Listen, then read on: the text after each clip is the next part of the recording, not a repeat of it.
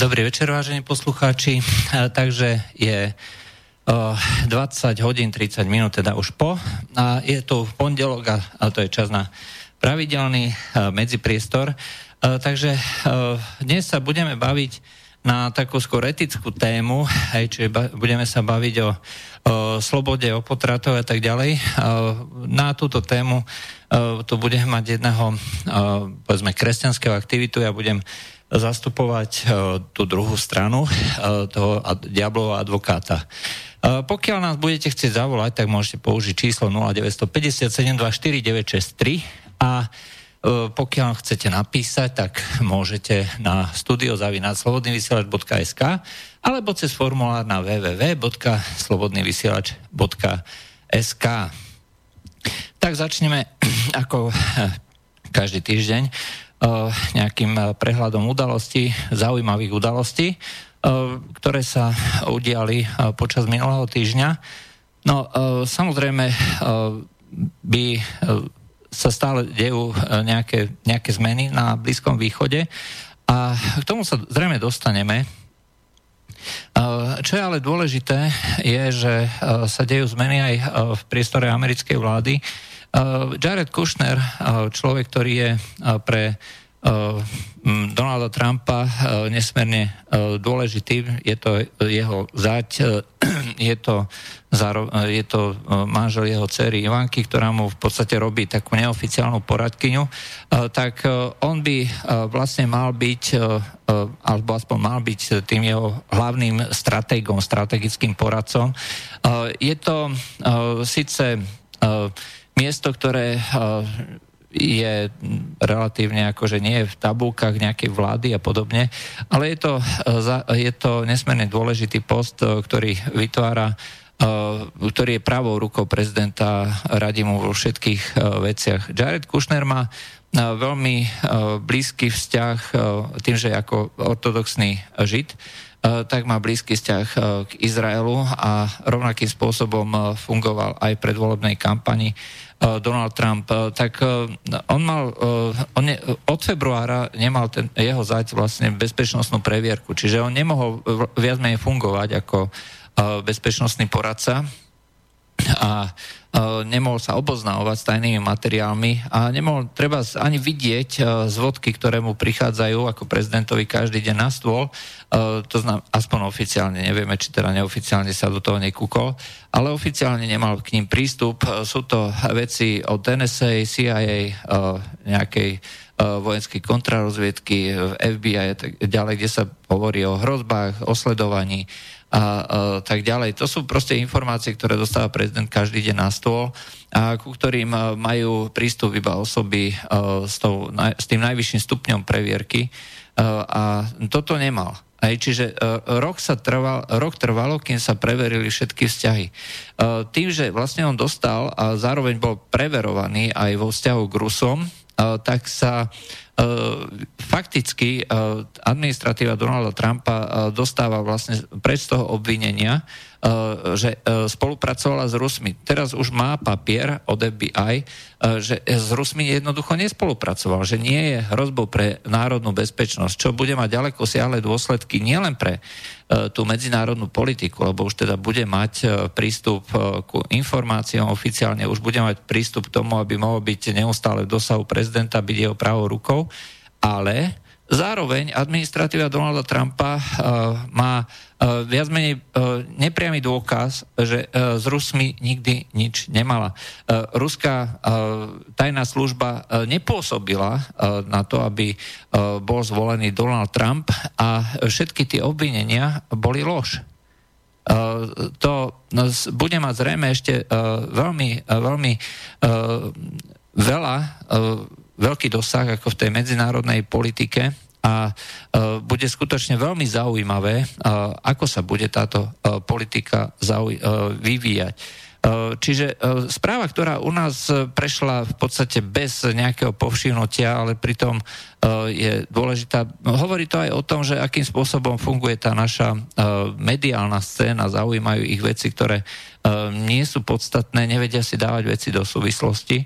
A no, ukazuje sa, že takýto spôsob informovania pre veľkú časť slovenskej politickej scény alebo teda čitateľov viac menej vyhovuje alebo jednoducho postačuje. Počas minulého týždňa sa zverejnilo video, video Julie Skripalovej. Samozrejme, nič nenasvedčuje tomu, že by že by e, to bolo skutočne urobené e, pod e, z vlastnej vôle dobrovoľne. Treba tiež pripomenúť, čo opakujeme neustále, celá tá kauza Skripal jednoducho škrípe jednoducho nie je dôveryhodná. Neexistuje žiaden relevantný dôkaz. E, všetky informácie, ktoré hovoria o tom, že by to mal byť nervovo-paralytický jed, e, sú, e, by znamenali, že to bol jed, ktorý by 100% zabil týchto ľudí. Prvá informácia o tom, že že uh, títo dvaja uh, boli uh, Salisbury uh, na nejakej lavičke, bolo zo 16.03, hej. 16.15 dostala informácie policia, dovtedy uh, za takúto dobu vás uh, zabije aj ten, aj ten uh, najmenej účinný uh, jed, nervoparalytický jed z, týchto, z tejto najnovšej generácie alebo z tých novších generácií, ako je VX a podobne. Uh, sú to proste jedy, ktoré e, sú určené na to, aby zabíjali. Nie je možné, aby e, celé minúty, desiatky minút ešte aj počas prevozu do nemocnice, aby nebolo žiadne sekundárne poškodenie nejakých e, iných, iných ľudí. To všetko hovorí o tom, že žiadnemu takémuto poškodeniu nedošlo. Treba to neustále opakovať. Tá propaganda Veľkej Británie a aj našich prostriedkov a bohužiaľ aj našich politikov, ako sa ukázalo, e, e, počas e, schôdze ešte 15. mája, zvlášť zo strany SAS, boli neustále výroky o tom, že sme sklamali lojalitu našich spojencov, že sme sa mali pripojiť, hoci žiadne dôkazy neexistujú. A dokonca Martin Klus zo strany SAS tvrdí, že Veľká, Rusko by sa malo vyvarovať akcií proti svojim bývalým špiónom. No tak to je nonsens. Neexistujú žiadne dôkazy, ale práve títo politici chcú, aby sa prijímali opatrenia. Už hlbšie asi niekam inde nemohli zaliesť do nejakej inej časti tela ale asi to charakterizuje túto stranu ako, uh, ako, ako vieme. Uh, mimochodom, uh, existuje jeden taký známy a slávny výrok na tej slovenskej politickej scéne a to treba tiež zrejme častejšie opakovať. Je jedinou krajinou, ktorá zabezpečí slobodu pre nás všetkých, je Amerika. Tuto, tuto vetu, alebo respektíve myšlienku, a ešte e, tá veta začínala, že sme povinni veriť, že jedinou krajinou na svete, ktorá zabezpečí slobodu pre nás všetkých, je Amerika. Tuto vetu nevyriekol nik iný, iba dnešný poslanec SAS Alois Baránik e, po, v roku 2014 po o, ukrajinských udalostiach. E, existuje o tom dokonca aj audiozáznam. Takže toto je dnešná realita týchto, týchto našich politikov a treba aj mediálnych mágov, ktoré neustálým opakovaním rôznych takýchto chaos postupujú v mene toho Goebbelsovského hesla. Stokrát opakovaná lož sa stáva pravdou. Preto treba neustále opakovať to, že to pravda jednoducho nie je. Že pár mesiacov predtým bol, bežal v anglických v anglických eh, médiách, v anglickej televízii eh, seriál Strybeck, kde počas nejakých troch alebo štyroch dielov sa hovorilo neustále o šialenom, novom, neznámom ruskom nervoparalytickom jede s menom Novičok, ktorý je 10 krát účinnejší, ktorý je nezachytiteľný, ktorý sa ľahko prenáša a podobne.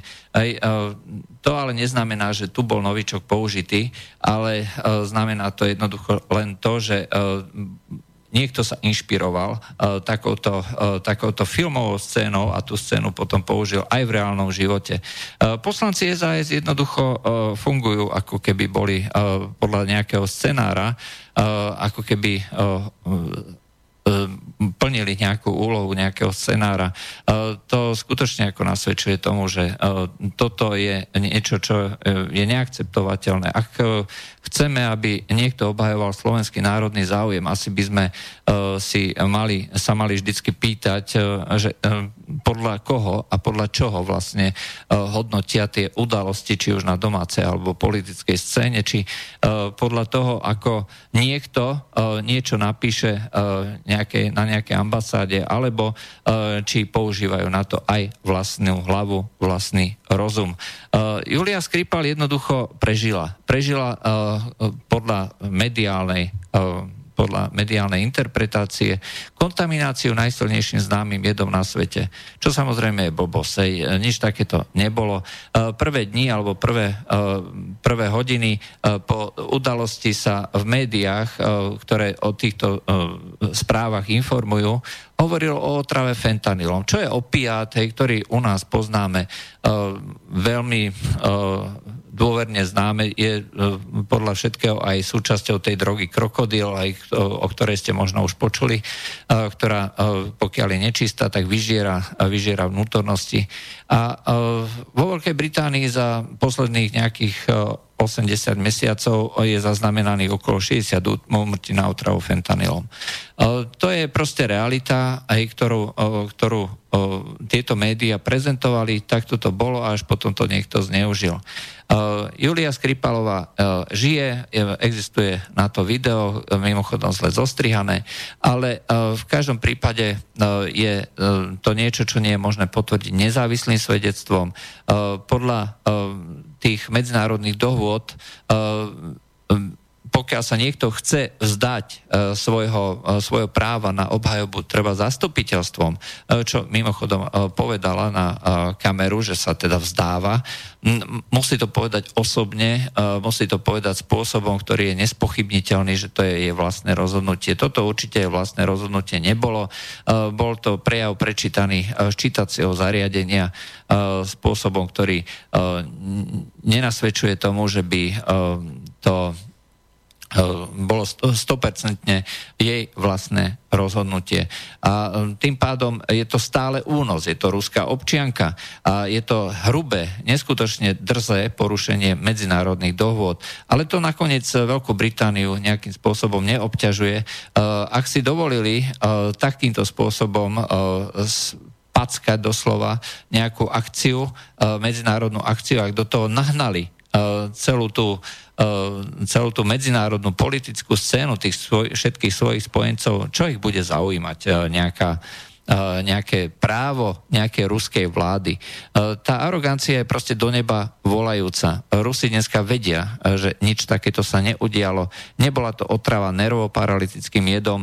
To, že dnes obaja prežili, je pre Rusov 100% dôkaz, že Veľká Británia si celú kauzu doslova vymyslela z nejakého dôvodu.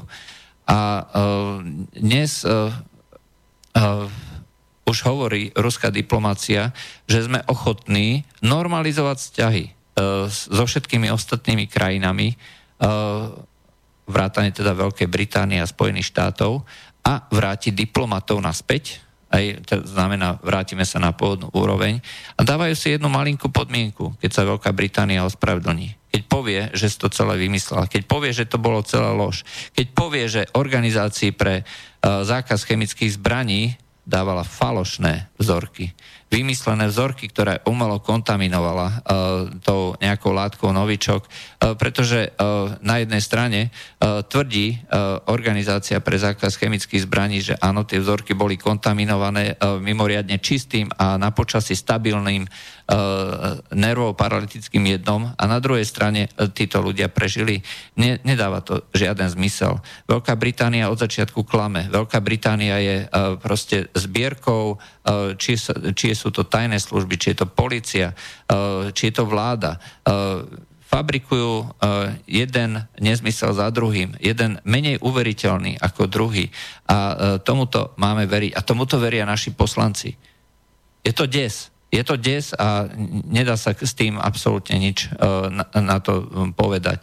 Ľudia, ktorí tvrdia takéto čosi a prezentujú to ako svoju vlastnú, vlastnú myšlienku, Aj to znamená, že máme byť lojálni a nemáme sa starať o nejaké dôkazy, že máme veriť bez nejakých, nejakých overení a lepších dôkazov. Sú to ľudia, ktorí skutočne sú zavesení na špagátiku.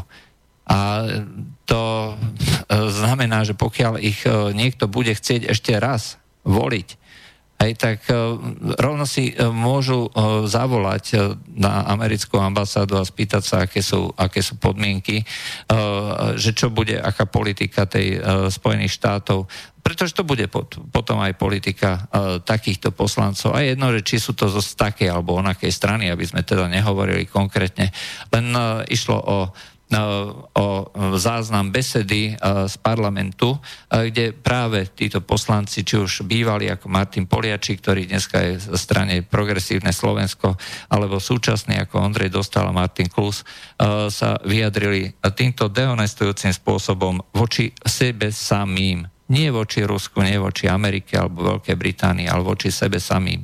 Nikto nemôže predsa tvrdiť, že, máme, že sme povinní ako slovenskí občania, ako politici, ktorí zastupujú Slovensku, slovenských voličov, že uh, musíme plniť príkazy alebo doporučenia alebo čokoľvek iné zo zahraničia. To za prvé nedáva zmysel a za druhé uh, nech si potom pýtajú platne od slovenských voličov, ale nech si pýtajú plat od uh, tých, ktorí, uh, ktorí im tieto príkazy dávajú. Uh, toto je hlavná podstata celého, toho, celého toho sporu a preto je to šokujúce. A um, na jednej strane tu máme absolútne dehonestujúci prípad zneužitia medzinárodného práva, zneužitia medzinárodných organizácií. Uh, buď uh, s nimi spolupracuje tá organizácia pre zákaz chemických zbraní, uh, čo potom ako úplne znevieryhodne ňuje uh, celú agendu tohto boja ochrany proti chemických zbraniach a treba aj sankcií, ktoré prípadne takáto organizácia má iniciovať alebo doporučovať ale na druhej strane je to na e, možno, že, to, že podvádzala Veľká Británia a že tie vzorky e, kontaminovala. E, v takomto prípade ale by krajiny typu Slovensko treba, s ktorým e, mimoriadne záleží na tom, aby, e, boli, e, aby sa bojovalo proti chemickým zbraniam, aby sa v medzinárodnej politike nepoužívali neférové prostriedky a boli dodržiavané ľudské práva. Nezaujíma to nikoho. V tomto momente by zrejme sme mali požiadať slovenského veľvyslanca na konzultácie pretože po týchto kauzách, ktoré Veľká Británia vyplodila, mimochodom v komentároch počas e, minulého dňa z, alebo z víkendu sme sa rozprávali o, o, o tom, že zatkli e, novinára Tomio Robinsona, ktorý využil svoje právo na slobodu slova a informoval verejnosť cez svoj facebookový profil uh, o tom, že uh, dochádza k nejakému procesu uh, s násilňovačmi, ktorý, s nejakou skupinou moslimského gengu, ktorý znásilňoval dievčata a nie roky, ale celé 10 ročia a policia nezasiahla, vládna moc nezasiahla. A aby ho vládna moc umlčala, pretože to je nepríjemná pravda, tak ho jednoducho zobrala z ulice. A do jednej hodiny bol nielen teda e, zobraný na políciu, u nás e, na slovenskej policii by za jednu hodinu ani záznam s vami nespísali. Tu e, dos, dostanete okamžite e, nielen záznam, ale dostanete hneď aj súd bez advokáta a dostanete hneď aj umiestnenie do cely a nie nejakého predbežného zadržania, ale normálneho väzenia, pretože za toto dostanete 13 mesiacov na tvrdo. Toto je dnešná Veľká Británia, a voči tomuto naši slovenskí poslanci uh, hovoria, že máme byť lojálni. Tak áno, tak dobre, ale potom nech, si, nech sa vzdajú svojho mandátu a nech idú vykonávať uh, svoj, uh, svoj poslanecký mandát uh, tam do Veľkej Británie, keď teda tvrdia, že toto je, uh, toto je ich uh, krajina, ktorú máme počúvať. Uh, No, uh, možno je to troška silné a možno je to trocha, uh, trocha uh, nepríjemné, ale uh, ako každá pravda, uh, aj táto sa zle počúva.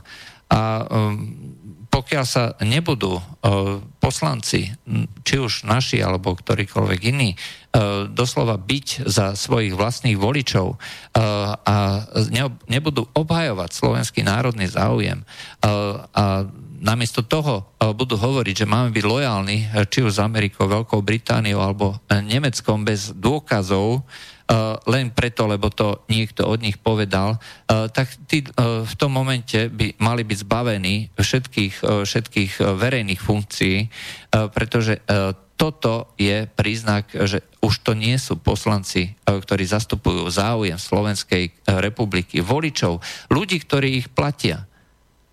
Toto je najhorší, najhoršie, čo môže byť. Na začiatku toho zhrnutia sme hovorili o tom, že uh, Spojené štáty uh, sa neustále snažia o to, aby, uh, aby teda, že dochádza k na zmena tej politiky Spojených štátov. To, to znamená, že Spojené štáty stále zostrujú ten kurz, hlavne teda voči Rusku a voči Číne.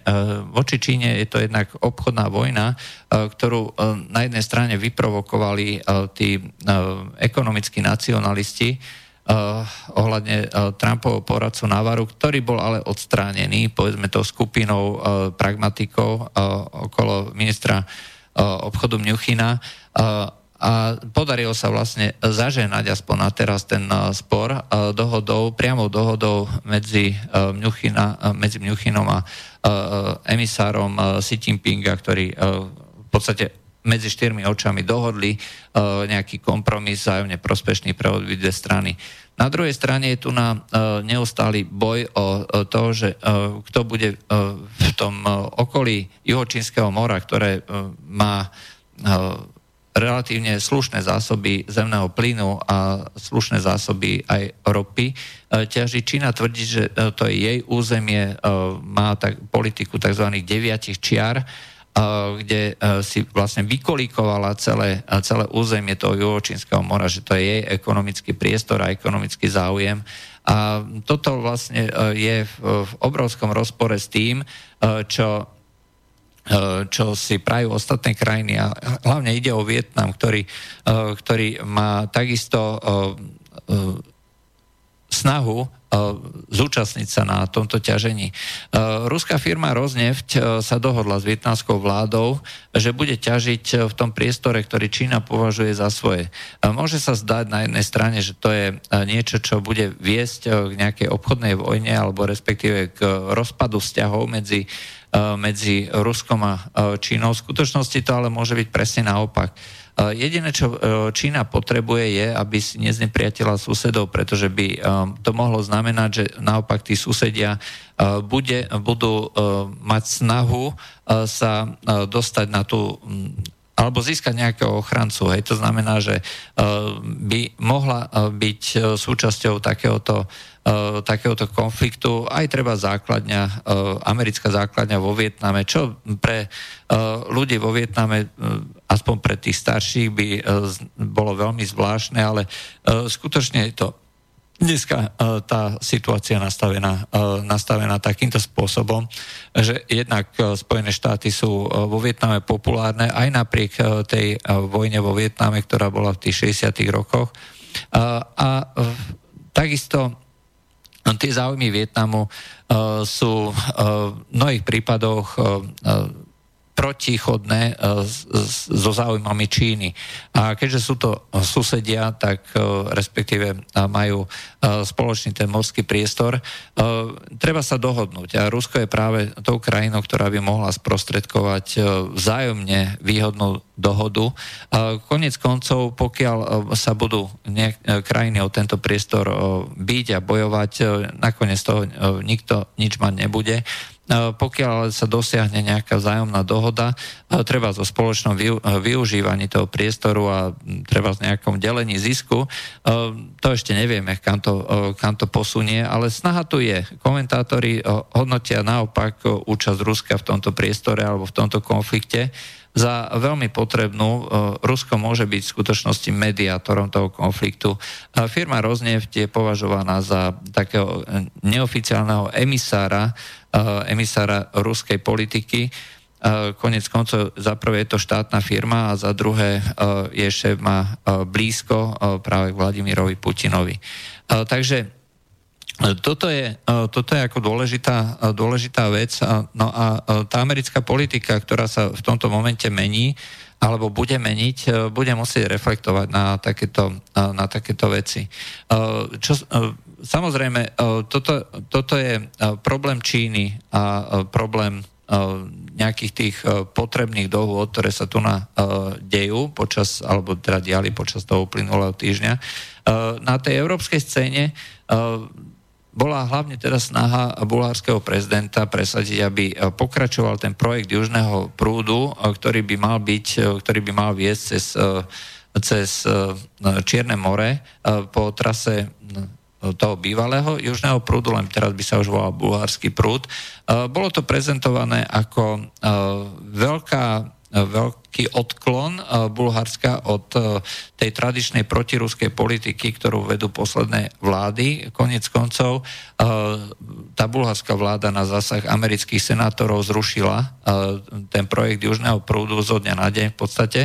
A dneska, keď vidí, že projekt Nord Stream 2 Nemecko realizuje aj napriek nesúhlasu Spojených štátov, tak si povedalo, no tak keď Nemci môžu, tak môžeme aj my. Hej, čak nemôžu nás vlastne dokopať Američania, že e, zrušíme Nord Stream e, teda necháme Nord Stream 2 a zakážete nám ten bulhársky prúd. Rusi na to síce e, tak neurčito kývli, ale to je v podstate dosť nezmyselná požiadavka, pretože už majú rozpracovaný jednak turecký prúd, ten je už položený kompletne a teraz sa realizujú len koncové stavby, to znamená tie rôzne kompresory na brehoch Čierneho mora, či už na, e, na tej tureckej strane a potom e, ďalšie E, ďalšie rúry na súši, ktoré potom povedú, treba aj do toho Bulharska. A zároveň, ale Rusko chcelo aj druhú linku tureckého prúdu, pretože táto prvá linka je určená viac menej len pre Turecko ako také a Rusko chcelo ešte aj transportnú linku. Turecko sa ale spieralo počas minulých, minulých dní a, a nechcelo pristúpiť na dohodu o tej druhej, druhej línii tureckého prúdu, bohužiaľ, pre Rusko to znamenalo, že musí ustúpiť niekde niekomu. Aj to znamená buď postaviť ten, ten bulharský prúd, alebo sa budú musieť s Turkami dohodnúť, vybrali si druhú možnosť. Tým pádom zrejme bulharský prúd už definitívne končí a Bulharsku namiesto toho, aby sa stalo transportnou krajinou, ako bolo pôvodne plánované počas stavby južného prúdu, tak eh, bude krajinou koncovou, ktorá sa bude musieť spoliehať na eh, relatívne drahý ruský plyn, pretože to pôjde cez Čierne more, ktoré treba samozrejme zaplatiť eh, celý tento projekt a pôjde to cez Turecko, ktoré si bude samozrejme účtovať nejaké transportné poplatky a Bulharsko si to bude preberať na turecko-bulharských hraniciach. V tomto momente e, nová vláda e, v Taliansku, ktorá sa nerealizovala, mala to byť populistická vláda piatich, piatich hviezd a Ligy Severu, alebo Ligy dneska, padla kvôli tomu, že prezident nechcel vymenovať jedného ministra. Dôležité je, že buď pôjdu nové voľby v Taliansku, alebo alebo sa predsa len ešte nejako dohodnú, zatiaľ to zrejme bude viesť novým voľbám. Už táto vláda tvrdila, že pokiaľ, pokiaľ e, bude realizovaný ten turecký prúd, e, Taliansko jedna chce zrušiť sankcie, to je prvá vec, druhá vec, chce byť účastnou e, krajinou, chce sa na toto pripojiť, čiže chce mať plyn z Ruska. To sú, to sú veci, ktoré menia úplne celú tú geopolitiku oblasti a je toho skutočne veľmi veľa, čo sa, čo sa deje. A zrejme aj čo sa týka e, samotných, e, samotných nepokojov e, v Sýrii, respektíve to, ako pokračuje ten vývoj. Zrejme mnohí z vás už zachytili, že tá vláda už je dneska 100% istá. I Bashar al-Assad nemá problém obájiť svoju legitimitu, nikto už nehovorí o jeho odchode, ani tí najväčší fanatici. A naopak dneska už dochádza k vyčisťovaniu posledných zvyškov, či už Al-Kaidy, Islamského štátu a podobne. Po, počas posledných dní sa situácia trošinka, trošinka zmenila v tej Sýrii, hlavne kvôli tomu, že eh, z priestorov americkej základne a tam na juhu Sýrie zautočili eh, na ruské pozície a zahynuli štyria eh, ruskí vojaci nejakí, nejakí teroristi. To znamená, že Američania priamo podporili zabíjanie Rusov. Aspoň zatiaľ je to len podozrenie, ale je to vyslovené z tých oficiálnych miest, to znamená z, ministra, z ministerstva zahraničia a z generálneho štábu.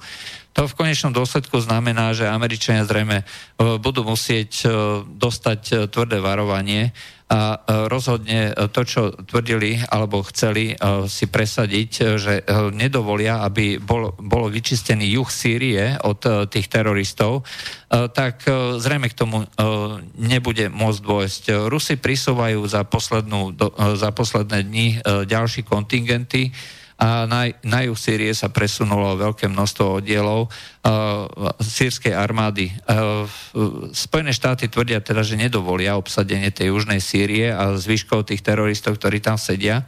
Uh, a práve tu sa prejavuje akože snaha alebo ochota ruskej diplomácie uh, to dosiahnuť uh, cestou, ktorá uh, je ďaleko od tých brutálnych prostriedkov, ako to opisuje naša, uh, naša uh, tá tzv. mainstreamová mainstreamová uh, uh, tlač, hej, že Rusi robia len všetko preto, aby zabíjali, zabíjali, zabíjali. V skutočnosti sa snažia dosiahnuť veci jednaním a tak, aby všetci boli relatívne spokojní. Čiže v tomto momente vyjednávajú s týmito teroristami o odsune do severných oblastí, kde tí teroristi dneska majú relatívnu voľnosť a fakticky kvázi rezerváciu, aj obklúčenú síce vojskami zo všetkých strán, ale tam, tam sa teda môžu teoreticky realizovať. Na druhej strane dojednali v trojuholníku medzi Iránom, Sýriou a Izraelom dohodu, že iránske, iránske vojska nebudú využívať letiska a základne pri letiskách na, na boj proti, proti Izraelu alebo na e, nejaké aktivity alebo agresiu voči Izraelu. To je významná dohoda, ktorá hovorí o tom, že Izrael sa bude môcť teda na juhu Sýrie cítiť e, maximálne bezpečne a Rusko, ako bolo už mnohokrát povedané e, v komentároch aj v rôznych článkoch, pred niekoľkými mesiacmi garantovalo bezpečnosť Izraela pred akýmkoľvek eh, napadnutím. Eh, v podstate je to jediná krajina na svete mimo Spojených štátov, ktorá dala takýmto spôsobom najavo, že nedovolí, aby na Izrael ktokoľvek zautočil. Dosiahnutá dohoda o tom, že Irán nebude využívať letiska sírskej armády a teda, že tam nebudú ani oddiely platené pri tom dobíjaní toho juhu, vyráža doslova karty e, z rúk e, tej americkej administratíve. E, tým, že sa Jared Kushner dostáva vlastne viacej do popredia, tak zrejme bude dostávať aj informácie o týchto dohodách. Konec koncov jeho, jeho záujem je teda, aby Izrael bol bezpečný. A takýto spôsob riešenia tejto situácie je v podstate víťazstvom všetkých, okrem teda Spojených štátov. Spojené štáty nakoniec stratia veľmi pravdepodobne svoj priestor na juhu Sýrie, cez ktorý mohli ovplyvňovať situáciu a cez ktorý mohli destabilizovať celú situáciu. Neostane im prakticky nič. Dneska už majú len tú jednu exklávu aj Kurdov na severe, teda na východe Sýrie, ale voči tým Kurdom zase začínajú vystupovať Araby, ktorí sú nespokojní s tým, že sú v podstate trpení nejakou tou tou kurdskou reprezentáciou a Arabi sú tam viac menej len do, do počtu. A to sa odráža aj v tom, že tá nervozita v niektorých stretoch, ktoré nie sú prezentované v našich médiách, ale sú reálne, to napätie neustále rastie, zvlášť v mestách, ktoré zažili to tzv. oslobodzovanie americkej armády a ktoré treba z Brake je doteraz ešte po nejakom roku ešte stále rozbombardované mesto a nie sú odminované, dokonca v mnohých častiach ani neboli pochovávaní mŕtvie, takže ešte stále v tých sútinách e, zrejme sú pochovaní, e, pochované e, stovky, možno tisícky mŕtvych. A toto je dnešná realita, realita Sýrie na tom východe. Takže pokiaľ hovoríme o tom, že k niečomu dôjde, možno to už nebude ani tak zásahom Spojených štátov, aj keď e, Spojené štáty e, v tomto momente by mali na túto situáciu nejako reagovať, ale uvidíme, že či to, e, či to k niečomu bude. Dobre, no, máme tu knieža, knieža Miškin, ešte raz. Zdravím pekne. Takže pekne vítam.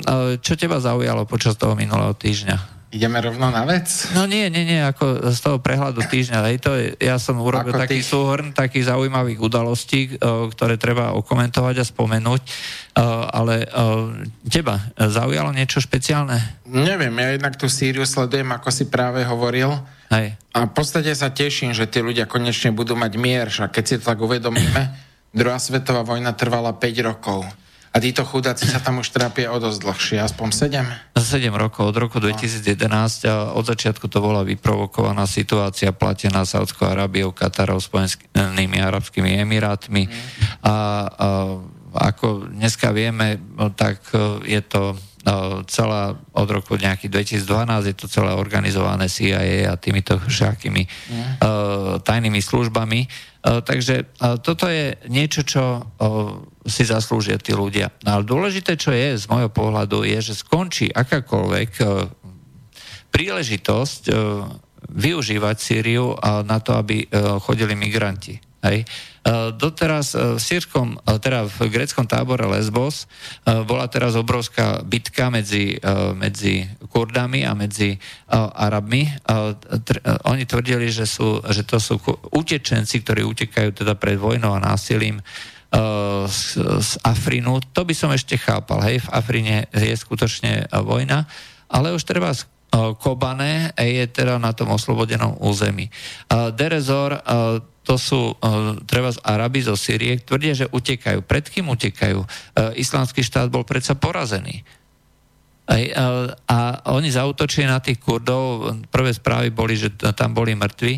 Uh, celkom uh, fajn alebo zaujímavá správa bola, že prečo vlastne zautočili. Teraz beží ten uh, islamský mesiac, postný mesiac Ramadán. Tak by čiže, sa nemalo bojovať, že? No, oni, oni uh, po východe slnka, hneď ako vyjde slnko, odtedy nesmie ani jesť, ani piť, ani fajčiť. Uh, uh, ani sa milovať a t- proste nič nesmie robiť, hej, proste musí žiť asketickým spôsobom života až do západu slnka. To znamená, že uh, títo uh, veriaci moslimovia uh, musia dodržiavať akože tento rituál, uh, hoci im to môže robiť problémy, hoci môžu odpadávať práci a tak ďalej, uh, tak proste musia to robiť. No a oni keď vidia niekoho, treba ty ako kresťan, hej, že chceš ísť po ulici a si hladný aj počas toho ramadánu, tak si vyťahneš malinovku, vyťahneš si nejakú bagetu hej, a do toho tak s chuťou zakúsneš počas ramadánu. No skús to urobiť pred týmto v nejakom takomto veriacom eh, medzi skupinou takýchto veriacich fanatikov, no tak ťa ukameňujú. A toto presne oni spravili s tými kurdami, že vy sa nepostíte, hej, tak uh, vás, na vás zautočíme. A to sú teoretickí ľudia, ktorí by mali byť a utekať teda pred tými fanatickými moslimami, ale tu sa ukazuje, že oni sú tí fanatickí. Kto sú to potom? To, to je otázka, že kto sú to? Oni tvrdia, tak, že utekajú pred islamským štátom. No a kto bol teraz vyhnaný z toho Des Airzor? Derezor? Derezor. No oni tvrdia, že utekajú pred islamským štátom. Uh-huh. Ale ten už je porazený v islamskom štáte. Ale to je, e, to je samozrejme vec, e, ktorá ukazuje, že nám sem prúdia tisícky ľudí, desiatky tisíc ľudí e, z islamského štátu, tvrdia, alebo z Al-Kaidy, tvrdia teda, že utekajú pred islamským štátom Al-Kaidy, opisujú hrozné zverstva hej, o tom, ako tam tie hrozní is, isisáci a Al-Kaidiaci podrezávajú hlavy, zazživa spalujú, spalujú ľudí. Samozrejme, mnoho z nich tieto veci neopisuje z ale z vlastnej skúsenosti, lebo to organizovali alebo priamo robili.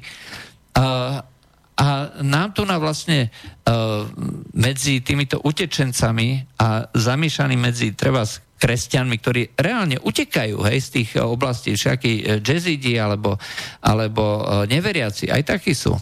Hej, uh, tak my ich vlastne dávame spolu s týmito fanatikmi, s týmito teroristami, hej, ktorí sú dneska vycvičení uh, na to, aby uh, zabíjali, podrezávali, aj vybuchovali, uh, teda vyhadzovali do povetria všetko možné. Uh, neviem, či si videl zábery uh, z Jarmuku, to je štvrť, ktorú teraz naposledy dobili, uh, čo bola na juhu Damašku. Uh, tie opevnenia, ktoré boli uh, tam vytvorené za, tie, za tých uh, to bolo od roku 2012 obsadené, čiže 6 rokov, e, tie opevnenia tam boli uh, urobené fakt akože to za normálnych okolností, pokiaľ by človek nemal nejaké napalmové zbranie alebo tie termobarické, uh, tie veľké jednotonové bomby, aj, že ktoré pre, urobia dieru uh, do zeme do hĺbky nejakých 10-15 metrov, uh, tak uh, človek ani nemá šancu sa tam akože dostať aj k ním. Hej. A, a oni vlastne majú e, celý systém prepracovaný, ako vytvoriť obranu, ako zabíjať, ako vytvoriť improvizované zbranie zo všetkého možného. Aj e, z chemikálií typu používaných na hnojenie záhrady ti urobí bombu, narve to do automobilu nejakého samovýbušného aj, a odpáli to buď na diálku, alebo sám aj v tom aute. A my si týchto ľudí vlastne prijímame uh, len tak, aj, miernych dýrnych. Hej, to nejako hlava nelezie a uh, práve ten prípad v tom, uh, v tom tábore Lesbos ukazuje, že to je skutočne tak. Ale tým, že vlastne Sýria sa oslobodzuje, tak vlastne my by sme mali týchto všetkých ľudí akože pohnať, hej, že tak choďte teda, už je to oslobodené, môžete, islamský štát je preč. Máte mier? Máte mier, no mier tam ešte, ešte dlho nie, nebude. Ale, ale už sa to blíži k tomu. No, v okolí Damašku už je. Hej, vnútorne vysídlení ľudia už uh, sa nasťahovali do oblasti Homsu, do Hama, alebo uh, teraz, keď sa oslobodí Dara, tak uh, pôjdu aj tam.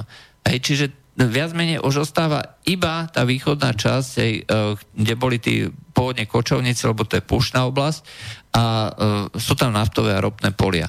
No a samozrejme Kurdi na severe Sýrie.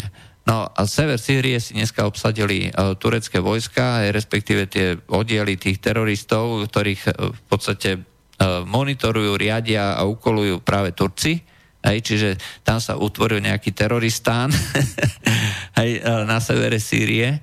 Uh, ale tak je to stále lepšia možnosť, ako keby boli priamo medzi tými civilnými obyvateľmi a uh, vytvorili uh, tam nejaké, nejaké tie malé nejaké tie regióniky, ktoré ovládajú teroristi a z nich vlastne terorizujú okolité, okolité obyvateľstvo. No. Ale tým pádom vlastne všetky tie milióny ľudí, ktorí akože utiekli pred terorom a násilím a tak ďalej, tak teror a násilie reálne to už končí. Hej? Takže tí, ktorí e, boli z oblasti Damašku, z oblasti Hama a podobne, už sa nemusia ničoho báť, už tam nie sú bomby, už tam nie, sú, už tam nie je zabíjanie. Je tam proste ruská armáda, ktorá to stráži, e, ktorá napríklad teraz zatýkala e, nejakých ľudí, čo rabovali, aj, a dokonca to boli akože milície, ktoré teoreticky bojujú proti uh, teroristom a islamistom a tak ďalej, ale proste využili to, že majú zbraň, tak niekde rabovali. Tak ruská policia ich zatkla. No. Tak toto je realita Sýrie dneska a tí ľudia, ktorí sú dneska vysídlení tam niekde v Jordánsku alebo, alebo v Libanone alebo, alebo v Turecku, uh, tak my ich nemáme prečo sem priím, prijímať. Všimni si napríklad, že uh, na Donbase je vojna, hej, aspoň takto prezentuje Ukrajina. Hej, Rusi na nás útočia, je to hrozné. Uh, Kvôli si... tomu sme dokonca zaviedli sankcie voči Rusku, nie? No, ale lenže voči tomu nie, kvôli, kvôli tomu, kvôli, kvôli tej katastrofe MH17, ktorá je mimochodom tiež vyfabrikovaná. Uh-huh. Aspoň tie dôkazy, akože to, to bola krásna story, neviem, či si o tom počul, ale dosť o tom, že oni, Ukrajinci tvrdia, že tam je vojna. Uh-huh. Keďže je vojna v tej krajine, tak my by sme vlastne mali všetkým Ukrajincom dať azyl, nie? Je tam vojna, je tam hrozný vojnový stav. Akože ľudia sú zabíjani, vraždení a tak ďalej. A človek sa čuduje, lebo však na východe je taká vysoká, asi 6 metrov vysoký plot, či koľko? 4 až 6 metrov. Schengenská hranica, aby sa nedalo prejsť. A keď aj tam nejaký dron preletí, tak sa ho snažia zostreliť, chytiť. No dobré, lenže, lenže je tam vojna. Prečo nikto nikomu nedal azyl? No jednoducho preto, lebo my tvrdíme, že pokiaľ je možnosť tzv. vnútorného vysídlenia, čiže nie teda odchodu z tej krajiny, ale uh, odchodu na nejaké, na nejaké iné krajiny, bezpečné miesto tej krajiny, tak uh, v prvom rade má krajina uh, povinnosť postarať sa o svojich vlastných obyvateľov a netlačiť týchto ľudí do okolitých krajín. Hej? A toto je prípad Ukrajiny. Všetci tí, ktorí sú z východnej Ukrajiny a majú problém, lebo sa tam bojuje a nechcú tam byť a boja sa o svoj život, tak majú právo samozrejme ujsť a majú právo teda na ochranu svojho života, ale tá Ukrajina ako taká je bezpečná. Hej? To znamená, môžu kľudne žiť v Kieve, v Lvove alebo treba v Odeve, teda pokiaľ nie je ruský nacionalista, aby ho náhodou nespálili v tom dome odborov. No a e, toto je ako, e, takto, sa, takto to je, takto to funguje. No, to znamená, že na jednej strane my máme jeden meter pre Ukrajinu, hej, že žiadny uh, Ukrajinec k nám nesmie, hej, pretože vy sa môžete vnútorne vysídliť a vy ste bezpeční. Na druhej strane máme, uh, máme toho, uh, máme Sýriu, ktorá dneska je fakt zabezpečená reálne tam teroristi už dneska v okolí Damašku nie sú. Nie sú. Všetci odišli, všetci boli vysídlení, všetci boli buď e, pozabíjani, pozatýkaní, alebo vysídlení. Každý, kto má niečo na svedomí alebo na rováši a proste uh, bojoval proti tým, uh, tým uh, Asadovcom a tak uh, odišiel, alebo bol zabitý. E, ešte jedna možnosť je teda, že e, podpísal dohodu o spolupráci a veľa z tých teroristov e, dneska je súčasťou armády. Sýrskej armády. im veriť? To je politika. To je politika, lebo oni sú si vedomi toho, že veľká časť tých ľudí, ktorí bojovali v radoch tých teroristov, bola doslova nanútená a oni platili. Hej, pretože to, uh, oni tam neboli s tou zbraňou len tak, hej, že uh, som presvedčený terorista, idem zabíjať niekoho. Jednoducho, uh, my sme tu oblasť obsadili, ty potrebuješ niečoho žiť, máš matku, máš ženu, máš dceru, aj tak uh, OK, poď k nám, dáme ti samopal aj, a budeš tu na, na stráži a budeš strieľať a za to dostaneš, čo ja viem, 100 dolárov, 500 dolárov, 1000 dolárov podľa toho, v akej si bol v nejakej skupine. Hej? No a keďže žiadna iná možnosť nebola, tak veľká časť z nich boli práve takíto ľudia. Aj takže uh, títo nemajú vôbec žiaden problém, ako povedať, ako že chlapci, konečne ste nás oslobodili, aj, uh, takže no, ne, už som zabudol robiť všetko ostatné, viem už len strieľať, takže teraz idem do armády mhm. pokračovať ďalej. Oni už dneska majú toľko ľudí v armáde, že oni už uh, prepúšťajú brancov, ktorých vlastne uh, brali do armády v roku 2010, je, že ktorí si odbojovali svoje, tak ich už normálne prepúšťajú.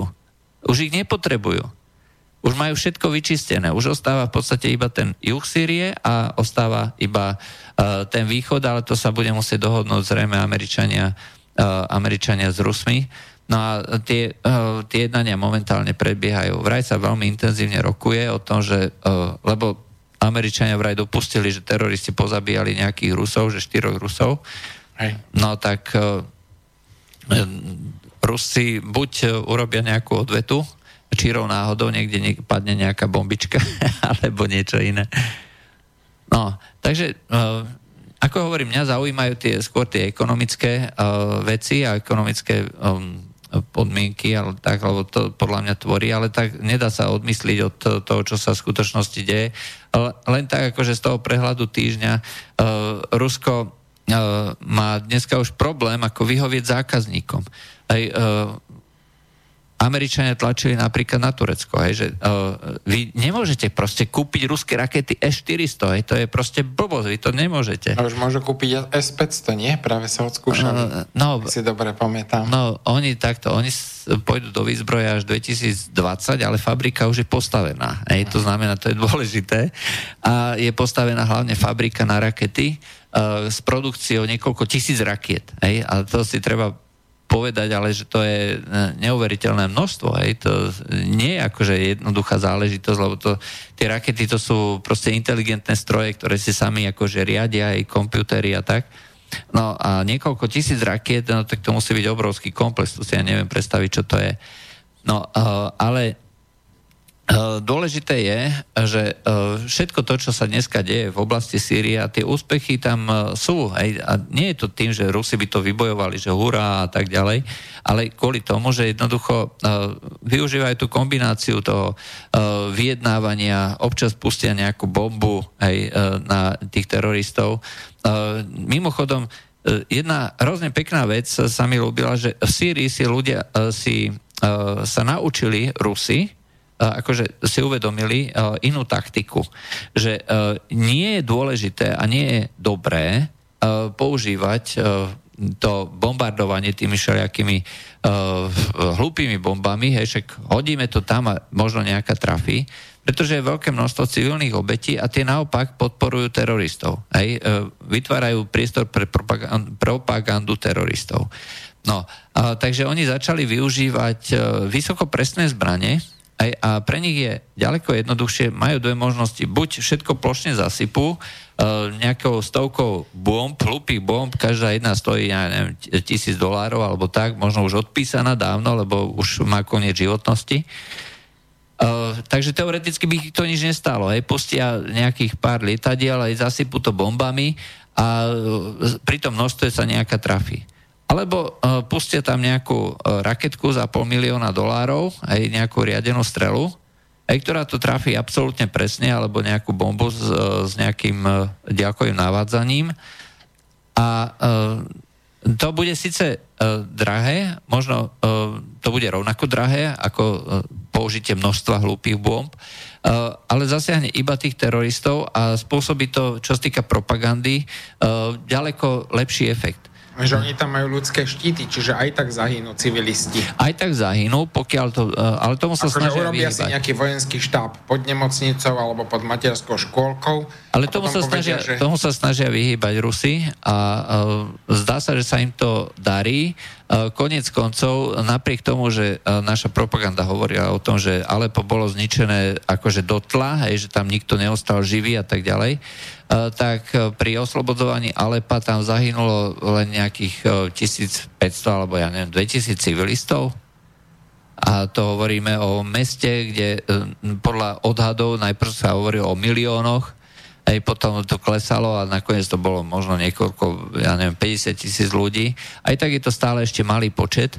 Keď si to človek predstaví s oslobodzovaním Mosulu, aj kde, sa, kde sa to išlo práve E, spôsobom takýmto, že sa bombardovalo tými hlúpými bombami a Iračania, vieš, ako to, to robili pri Musule? Oni prerobili transportné lietadlá, transportné lietadlá uh, prerobili na bombardovacie, normálne si nechali závesiť na tie krídla transportných lietadiel závesníky a púšťali to spôsobom takým, ako to bolo v druhej svetovej vojne, že neviem, možno si videl v tých filmoch, že človek leží na nejakom pozorovacom prístroji a snaží sa nejaký ten kríž a ráta si to a teraz to tam zameria hej, a potom povie a teraz to spustí a teraz spustí to.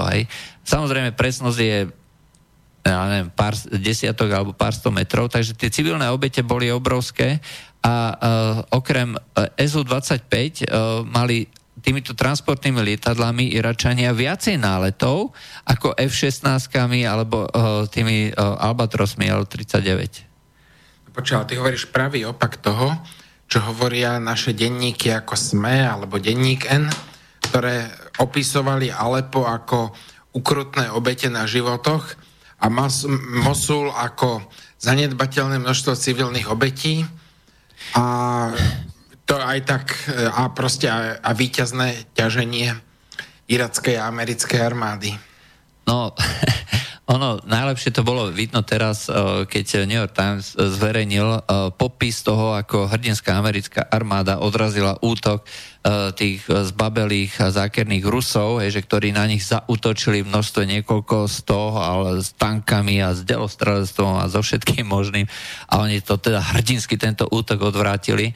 Reportéri Špígla išli vlastne priamo do terénu a zistili, že čo sa odohralo vo februári, to, to je udalosť februára, a zistili, že sa tam neodohralo nič. Rusi neboli vôbec zapojení do toho útoku, vôbec nebojovali.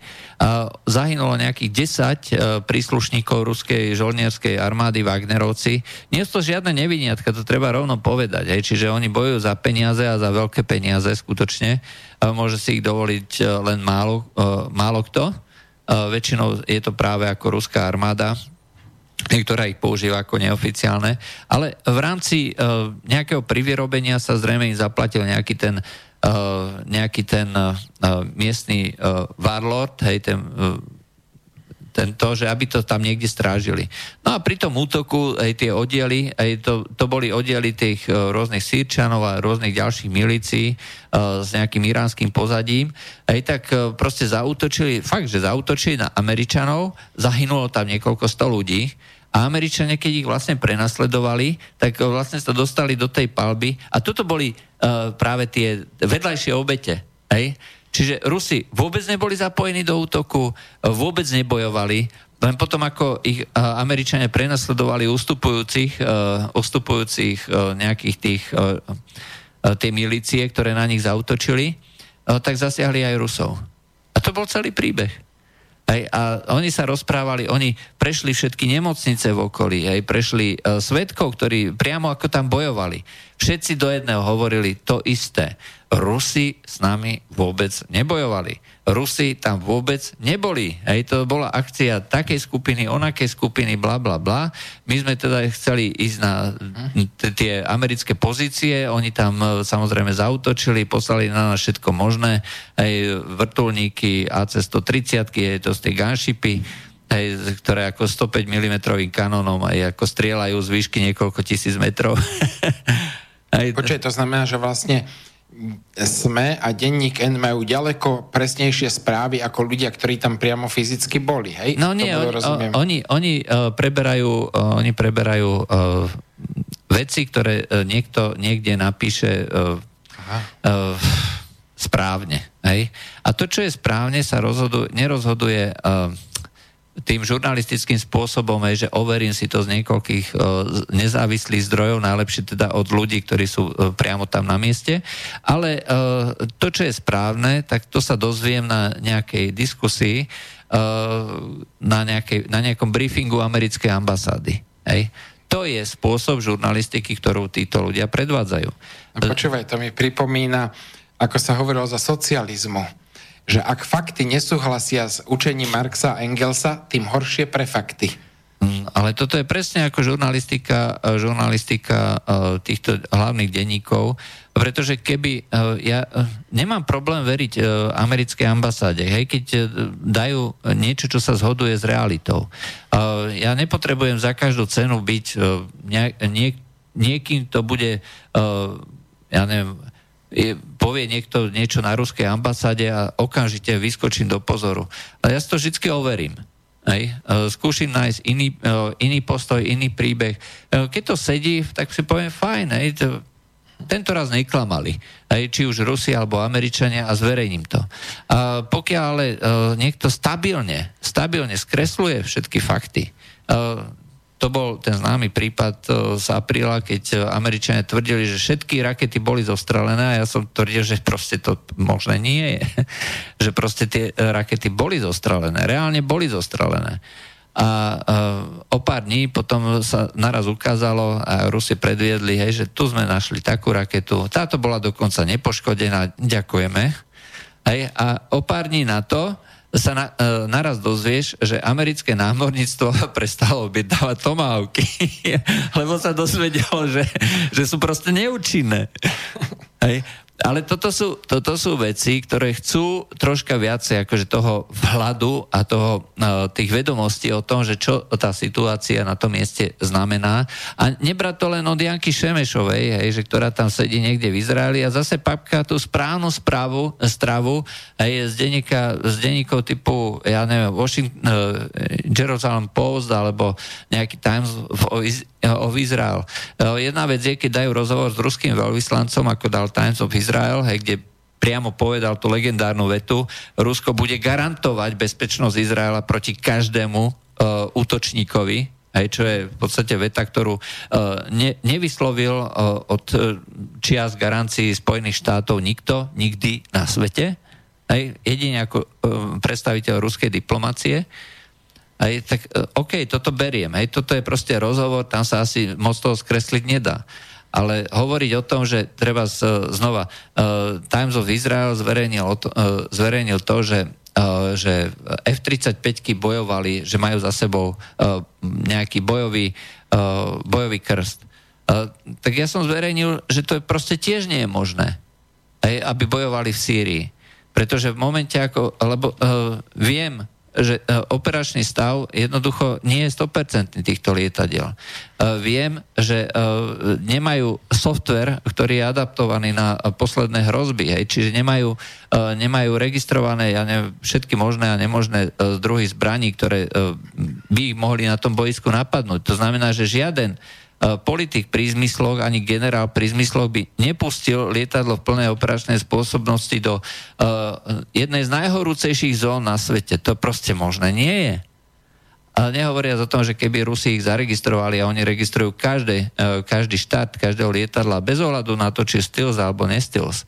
Aj, uh, každý tvrdí teda jedno, aspoň tí, čo nevedia o tom absolútne nič, že pokiaľ je neviditeľné lietadlo, tak e, to neviditeľné lietadlo proste nikto na tom radare nevidí. Čo samozrejme je blbosť, pretože ho nevidí len v určitom pásme. Tak je to matematicky skonštruované. E, je to neviditeľné alebo menej viditeľné len pre určitý druh e, vln, radarových vln, krátkých vln aj z pásma X. Lenže ruské radary, oni majú proste ďaleko viacej pásem a tých e, pásem e, nejakých na metrových, na metrových vlnách to proste vidím, to svieti ako žiarovka. Jediné, čo je, e, že to nevie naviesť úplne presne, vie to naviesť len do nejakého tú raketu len do nejakého priestoru, lenže tam si to už vie raketa nájsť sama, hej, ten, ten cieľ.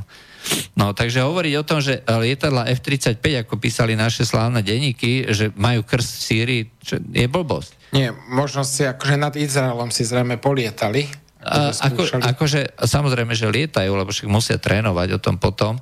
Ja, môj, e, zároveň na tej konferencii bola, e, bola prezentovaná, kde sa aj povedalo teda, že uh, majú za sebou bojový krz a oni si z toho hneď vydedukovali, že no, Rusi sú teraz akože uh, úplne uh, trápni, aj nevedeli zostreliť F-35, ktorá tam lietala nad Syriou. Hej.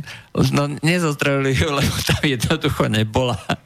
A, ale zároveň na tej tlačovej konferencii bolo prezentované, že uh, zautočili aj na nejaké tunely Hamasu, tam niekde uh, medzi pásmou Gaza Egyptom a nejakými ďalšími uh, oblastiami. Hej, to oni furt niečo kopú, hej, tak uh, Izraelci sa to snažia nájsť, detekovať a potom to vyhodia do vzduchu. No, tak uh, ja predpokladám, že zautočuje na toto. Konec koncov Rusi si tiež vyskúšali SU-57, hej, to bolo minulý týždeň prezentované ako informácia uh, uh, veľmi, uh, veľmi uh, m, prekvapivá, zrejme ako reakcia na uh, to, že uh, Izraelci tvrdia, tak oni priamo ukázali uh, let tejto rakety. Či to bolo priamo nad uh, Syriou, to nevieme, ale ukázali odpálenie uh, rakety. Tvrdia, že odskúšali. Tvrdia, že odskúšali uh, odpálenie rakety, to znamená, že oni už majú vlastne tiež za sebou bojový krst lietadla 5. generácie. čo je v podstate druhá krajina na svete, keď to takto berieme v tom, z toho matematického hľadiska. Aj. Dáme si pesničku, po pesničke půjdeme uh, už uh, k téme. Ne, dejte, po, dejte pokoj, dejte. Ale já to, já to neznám pořádně. Ale tak nějakou jinou zahraju. Tak dobrá, no.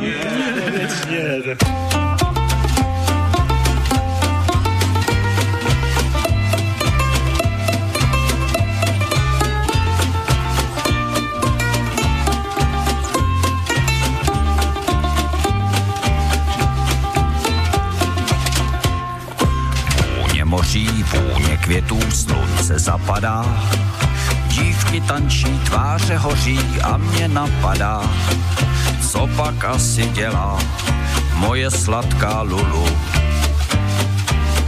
z Honolulu.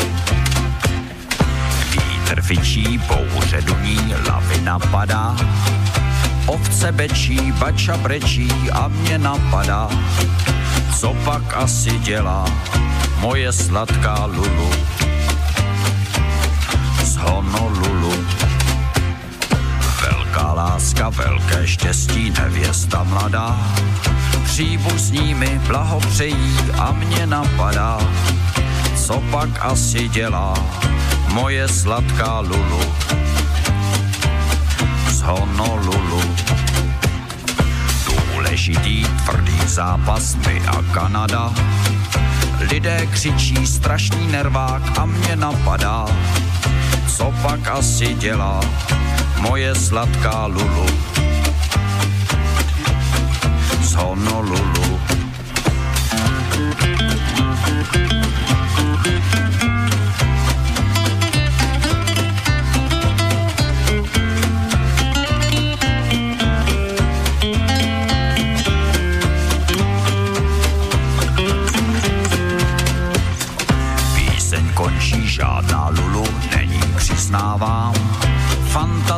Z hlavy rázně vyženu si sám.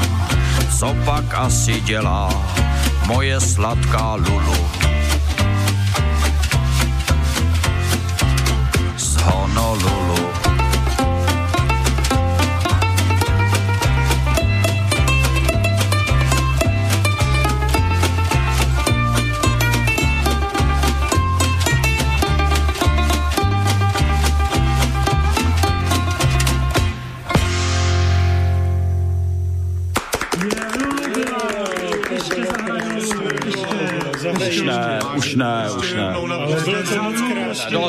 Až zítra, až zítra zase bude Lulu.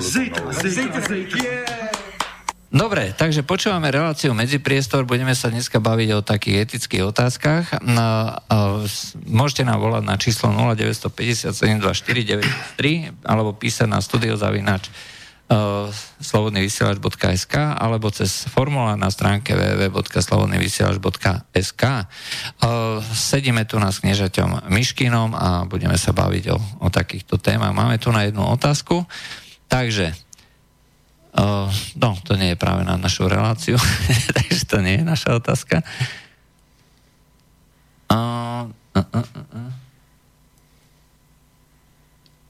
Dobre, podstate to nie je na nás, aj takže no tak. Dneska by sme sa mali baviť na tému toho navrhnutého zákona, ktorý dala do parlamentu ľudová strana naše, ľudová strana naše Slovensko, alebo Kotleba ľudová strana naše Slovensko, to je presný názov. A išlo o to, že navrhujú zmeny v tom zákone o aborcii, Hej, to znamená prerušenie tehotenstva, kde by to teda už nemalo byť eh, len také úplne voľné, ale teda by eh, to mali byť aj nejaké možnosti, že by to malo byť sprísnené. Eh, za tento zákon sa samozrejme postavili, postavilo veľké množstvo ľudí, ktorí to majú akoby v náplni aj tej svojej ideologickej alebo v tej v, tej, v tom postavení, ako sa stávajú ku životu vo všeobecnosti, to znamená hlavne kresťania. A v tomto momente sa viac menej jednoznačne k tomu prihlásila prihlásil len bývalí politici, politici KDH. Všetci ostatní, všetci ostatní sa k tomu stávajú tak, že buď to nechávajú v parlamente na tom, že tí jednotliví poslanci sa môžu, alebo poslanky, aby sme boli presní, že sa k tomu budú stávať podľa vlastného vedomia a svedomia. Niektorí to automaticky odmietajú, treba strana Mozít povedala, že s fašistami či s kotlebovcami sa nehlasuje. Aj rovnakým spôsobom bude fungovať aj strana SAS. Strana sme, rodina to necháva teda na a rovnako ako Olano to necháva na svedomie každého poslanca. E, zákon evidentne neprejde, ale je testom toho, že aký, aký postoj majú tie jednotlivé politické zoskupenia a mohlo by to byť aj nejakým, nejakým spôsobom alebo niečo, čo bude ukazovať, akým smerom sa vyvíja tá obec tých, či už vo verejnosti, že či to spôsobí nejakú diskusiu alebo nespôsobí. Čo si ty myslíš? je z môjho pohľadu je, ja tam cítim ako veľmi malú snahu diskutovať.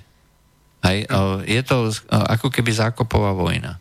Aj no. liberáli v úvodzovkách typu denník NA, SME aj, dávajú jeden, jeden škandálnejší uh, titulok za druhým, aj, že sa vyjadruje, nechajú za ženy vyjadrovať akože trans, transexuála, aj, čiže vyjadruje sa žena, ktorá nie je žena, ale je chlap a z titulok, že za ženy sa vyjadrujú chlapi, no tak to mi pripadalo veľmi komické.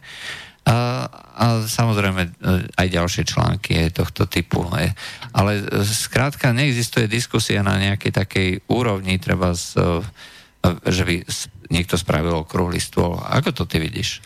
No, ja by som k tomu povedal teda viacej, lebo ja som nad tým dosť akože rozmýšľal aj som sa bavil, aj povedzme... Ja, len, ja, len ešte poviem, ja len ešte poviem, do relácie sme chceli pozvať, uh, ja, môjim, uh, môjim zámerom bolo sem dostať uh, ženu, pretože si myslím, že sa to týka žien, skutočne asi najviac práve žien, ako prerušenie tehotenstva. Nepodarilo sa nám. A mnohí zase ľudia, ktorí sú aktívni v, to, v tejto oblasti, neboli ochotní do slobodného vysielača prísť a prezentovať svoj názor. No, troška sa niektorí zlákli. No, ale tak hovor. No, ale môžem zase trošička už navnadiť, že som sa práve dnes, ako som predtým, ako som sa išiel, som sa dozvedel, že plánujú nejaký okrúhly stôl v Banskej Bystrici a že sa aj debatuje, že možno by to mohlo byť aj v slobodnom vysielači že by sa tým pádom ako dostali k tomu aj naši poslucháči. No. Ale ešte to, nie, ešte to nie je dohodnuté, takže to len tak ako také, taká chuťovka. Čiže zatiaľ ešte nebudeš hovoriť, e, kto má tú veľkú odvahu e, hej, prísť hej. do toho slobodného vysielača. Ja som práve hovoril, že tie, uh, tie naše médiá strácajú legitimitu práve kvôli tomu, že sa vyjadrujú veľmi selektívne k tým rôznym udalostiam E, treba s otázkam slobody slova sme mali po minútach pokrývané tie rôzne e, protesty, udalosti e, ohľadom tých demonstrácií, slušné Slovensko, Kuciak a podobne.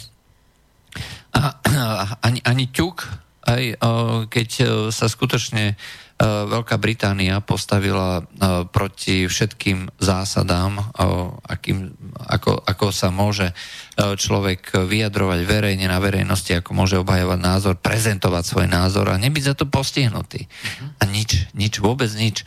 Ja si myslím fakt, že tieto naše médiá, ktoré tvrdia teda, že sú slušné, že oni majú právo organizovať tú verejnú diskusiu, že strácajú tú legitimitu a jedine ten slobodný vysielač má tú odvahu pozvať uh, komukoľvek a dať slobodný priestor za ktorý nikto nebude postihovaný. No nebudeme vyhadzovať nikoho, keď s niekým nebudeme súhlasiť a uh, ty máš odteraz stopku, už ťa viacej to na nechceme, lebo s tebou nesúhlasíme.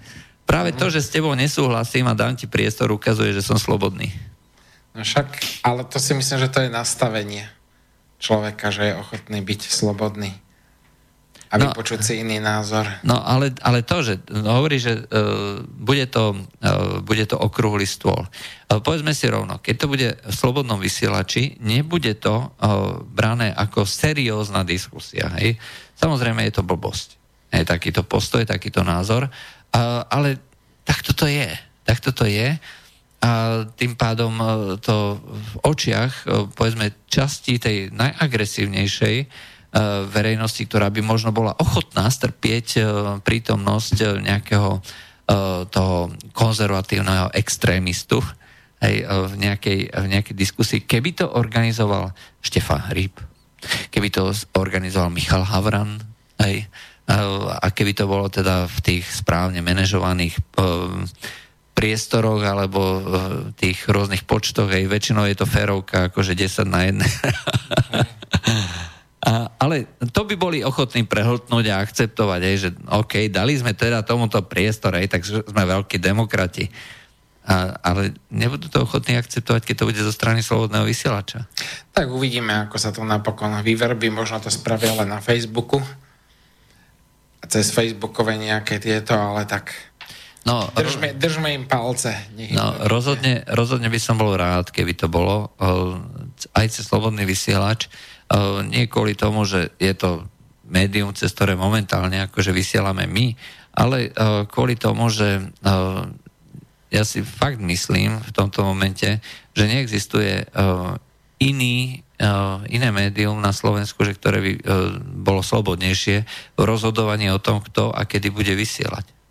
Hm? Hej, a za akých okolností. Tu, bez ohľadu na to, čo si myslia o slobodnom vysielači, je to priestor, kde môže treba aj človek, ktorý obhajuje myšlienky denníka N, bez najmenších problémov. Deň, alebo, ja neviem, uh, ktokoľvek, keby napríklad nejakí smeráci chceli, majú priestor. Môžu a kľudne môžu diskutovať a bude to férová diskusia. Hej, to znamená, nebudeme sa snažiť nikoho potopiť, e, dáme priestor na to, aby mohli vysloviť argumenty a bude to samozrejme ale živá diskusia, to znamená otázky naživo, aj telefonáty naživo a tak ďalej. Čiže žiadne také, že predtáčané, hej, dopredu pripravené, ale uh, ukáž, čo v tebe je a ukáž to v konfrontácii s verejnosťou. Uh-huh. Dobre, takže no, idem teda k tomu. Tak prvá vec si nejako spomenul, že kresťania. Ja by som možno tu na, zdôraznil takú vec, že katolícka teológia sa práve vyvíjala v dialógu, obzvlášť v tých prvých, uh, prvých storočiach, keď ešte zápasila vlastnú identitu.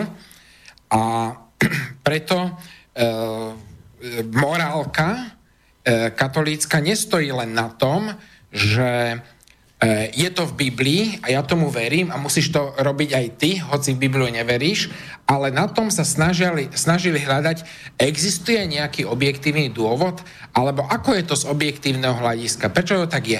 Dá sa na to nejako pozrieť a e, tí ľudia, to boli ľudia, ktorí zároveň boli odchovaní treba na Aristotelovej e, knihe známa je napríklad tá etika Nikomachová alebo ďalšie veci, čiže oni naozaj boli nútení aj logicky nad tým rozmýšľať. A e, katolická morálka sa teda akože hrdí tým, že ona je postavená na rozume, na racionalite a že teda vychádza e, z určitých, samozrejme z určitého spoločenského predpokladu, ale že mala by byť akože naozaj zodpovedajúce každému človekovi že mala by byť akože objektívna. Akože samozrejme dá sa diskutovať, môžeme, e, môžeme debatovať akože z rôznych tých filozofických pohľadov, lebo však už máme aj rôzne nové prístupy, ako napríklad v poslednej dobe bola známa fenomenológia, predtým pozitivizmus a tak ďalej, teraz sa to tak, aj filozofia sa trocha vyvíja, ale určite si myslím, že tam to objektívne jadro je. A a že teda je tu, je je tu možnosť akože diskutovať, že, že to nie je len, len akože z pohľadu nejakej, že to nie je len záležitosť, či je človek veriaci alebo neveriaci. To som tým chcel povedať. Druhá vec, čo som si všimol, je definícia pojmov. Že eh, keď si človek pozerá tie diskusie po internete, tak Človek by, akože normálne by sme povedali, že definícia človeka je povedzme, odkedy vznikne, ako teda biológia, vznikne teda e, zigota, ja si pamätám ešte tú vetu z učebnice biológie základnej školy, že spojením samčej a samičej bunky vzniká zigota, nový jedinec, ktorý sa ďalej vyvíja, potom sa narodí a tak ďalej až po okamih smrti. No a zrazu príde niekto a začne definovať, tak je to ešte človek, nie je to ešte človek a že, že odkedy je to človek. A to sú potom také vlastne otázky, ktoré logicky potom vedú k tomu, že má človek, má niekto, kto je vážne chorý, ešte právo na existenciu, má niekto na, právo na existenciu, kto je ešte v kóme. Hej, ako samozrejme prak niekedy e, prinesie, áno, už toho človeka nemáme šancu nejako zachrániť alebo tak a rezignujeme. Hej, ale nie je to také, ten filozofický pohľad je, že ten človek je stále človekom. Ale ako náhle my si začneme, e, tak by som povedal, tak rozdrobovať ten pojem človek, že je to človek, nie je to človek, a ktorý človek, a sú hodnotnejší ľudia, a menej hodnotnejší, a je hodnotnejšia rasa, menej hodnotnejšia a tak ďalej, tak sa vlastne dostávame podľa mňa k niečomu neludskému, lebo ľudstvo neberieme ako, ako celok, ale sa delíme na kategórie, na tých lepších, horších a tak ďalej. A to si myslím, že toto práve kedysi klasické vzdelanie viedlo k tomu, že človek mal jasné pojmy že toto je také, toto je onaké a podobne. A to, to podľa mňa teraz chýba, človek vidí, jak sa tak zvláštne argumentuje. A tretia vec, čo s tým súvisí, že argumentácia extrémnymi prípadmi.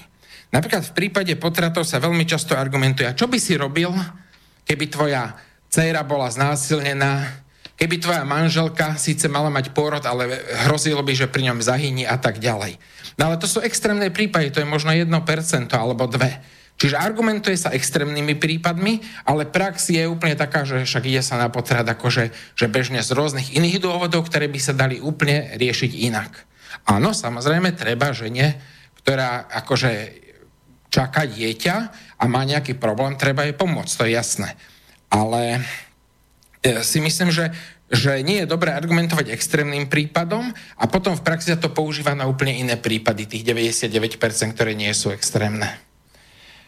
Takže, takže no a čo je ešte také paradoxné, že ako to vidíme aj pri tom LGBT, že na jednej strane e, je tu snaha, akože muža a ženy, že mať, ma, ako sa hovorí, manželstvo bez papierov alebo spolužitie bez papierov a opačne LGBT sa snaží o to, aby ten papier mali. A tu nás zase podobne snažíme sa ochraňovať dažďové pralesy, snažíme sa ochraňovať nejakú e, síkorku bradavičnú, snažíme sa o, obhajovať... Zvieranie je vec. E, a tak ďalej, zvieranie je vec. Dokonca sú také nápady, že aby človek aj nemohol zjesť psa.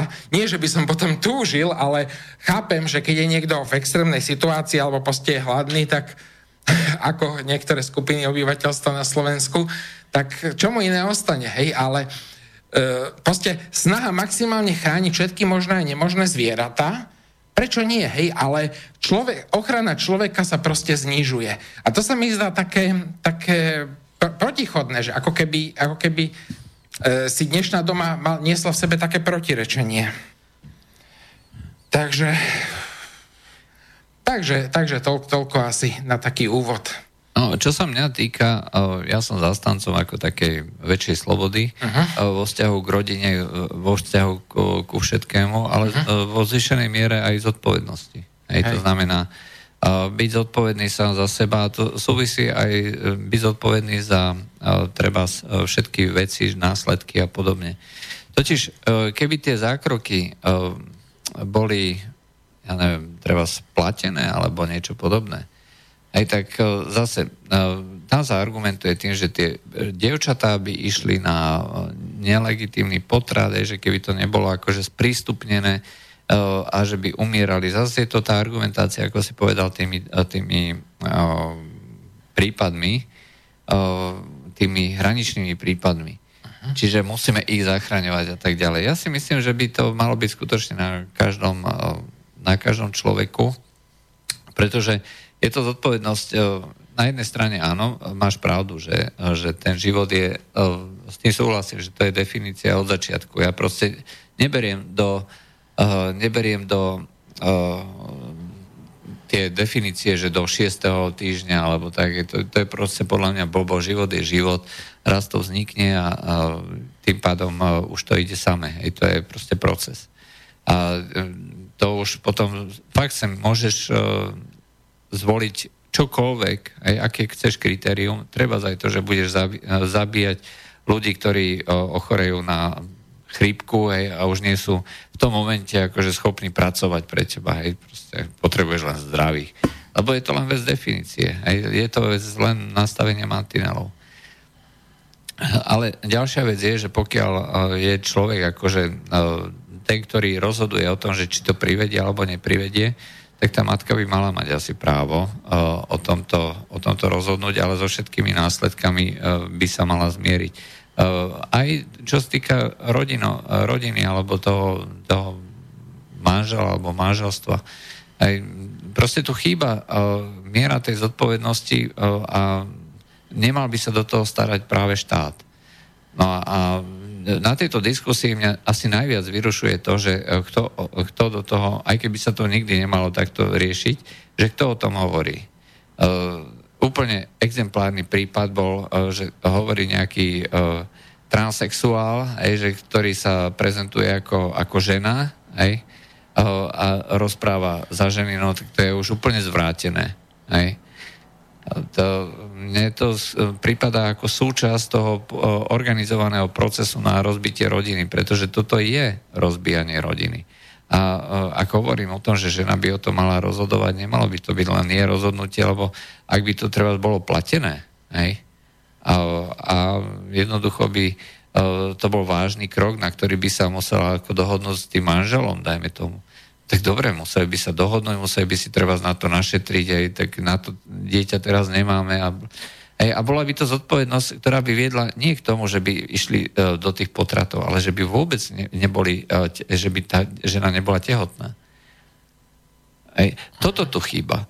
Aj, tým, že vlastne uh, celú tú zodpovednosť preberá štát, aj, že dáme teraz slobodu a zodpovednosť žiadna, tak potom sa to celé rozpadne, celý ten koncept. E, nielen zdravotnej starostlivosti, ale aj starostlivosti o seba samého, starostlivosti o rodinu. Ľudia sú e, potom úplne akože nezodpovední a nevedia robiť nič. E, čiže tak, ako sa argumentuje pri treba migrantoch, hej, že musíme všetkých zachraňovať, hej, pretože sa nám tu natopia.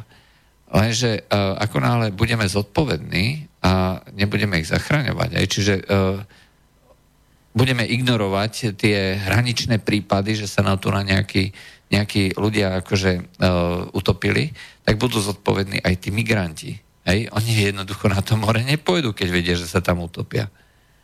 A tým pádom poklesne počet utopených. Rovnakým spôsobom to bude fungovať aj tu.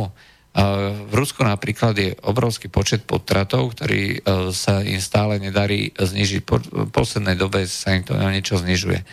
Ale zase to je ešte zo socializmu. Hej, proste každý mohol ísť na potrat, kto chcel, aj tak všetci chodili na potrat. No, tak čo, privedem do nejakej takéto mizerie dieťa a stalo sa z toho normálne ako e, vec kultúry, národnej kultúry. Hej, tak uh, rieši takéto čosi ako, ako uh, prevencia, ja neviem, pomaly ako zobrať si acilpirín, tak idem na potrat. No tak ako o čom to je? Hm. No, No, takže v tejto diskusii uh, skutočne si myslím, že chýba uh, povedzme aj ten taký uh, pohľad, ani nie tak ten zdravotný, ani nie tak to, čo je kto zodpovedný, kto o to má právo rozhodnúť, ale vôbec akože ten nadhľad, ten filozofický nadhľad zodpovednosti ako takej. A ako ty hovoríš, pokiaľ sa, pokiaľ sa riešia tieto veci hraničnými prípadmi, tak sa to ako nebude nikdy, uh, nikdy sa to ne, nevyrieši. Ale pokiaľ, uh, pokiaľ sa to uh, bude riešiť takýmto spôsobom, ja ako hovorím, si myslím, že tí rodičia tým, že sú svojím spôsobom, teraz to tak poviem, že vlastníkmi, hej, v tom okamihu sú vlastníkmi toho života. Hej. Lebo to tak skutočne je. V tom okamihu ešte no, oni majú zodpovednosť za to, že či ho, za prvé, že ho priviedli uh, na svet, že došlo k tomu spojeniu a uh, majú potom aj tú zodpovednosť za to, že ho vychovajú. No a ak, sa, uh, ak z nejakých dôvodov preto nemôžu, aj tak by mali mať právo za tých okolností, že by bola úplne slobodná spoločnosť, tak že by tu neboli nejaké hospice. Samozrejme, časom by mož, možno vznikli. Bola by tu komunita ľudí, ktorá by to organizovala, dávala im takúto možnosť a priestor. tak si myslím, že by zrejme akože pre mnoho ľudí bola táto alternatíva veľmi vhodná, veľmi výhodná. Ale nemali by byť do toho ľudia násilím nútení ani do toho, ani do toho. Mm. Malo, malo by to byť proste slobodné rozhodnutie s ďaleko vyššou mierou zodpovednosti. A toto by sa mi ďaleko viacej páčilo, ako také úplne uh, násilné z jednej aj druhej strany.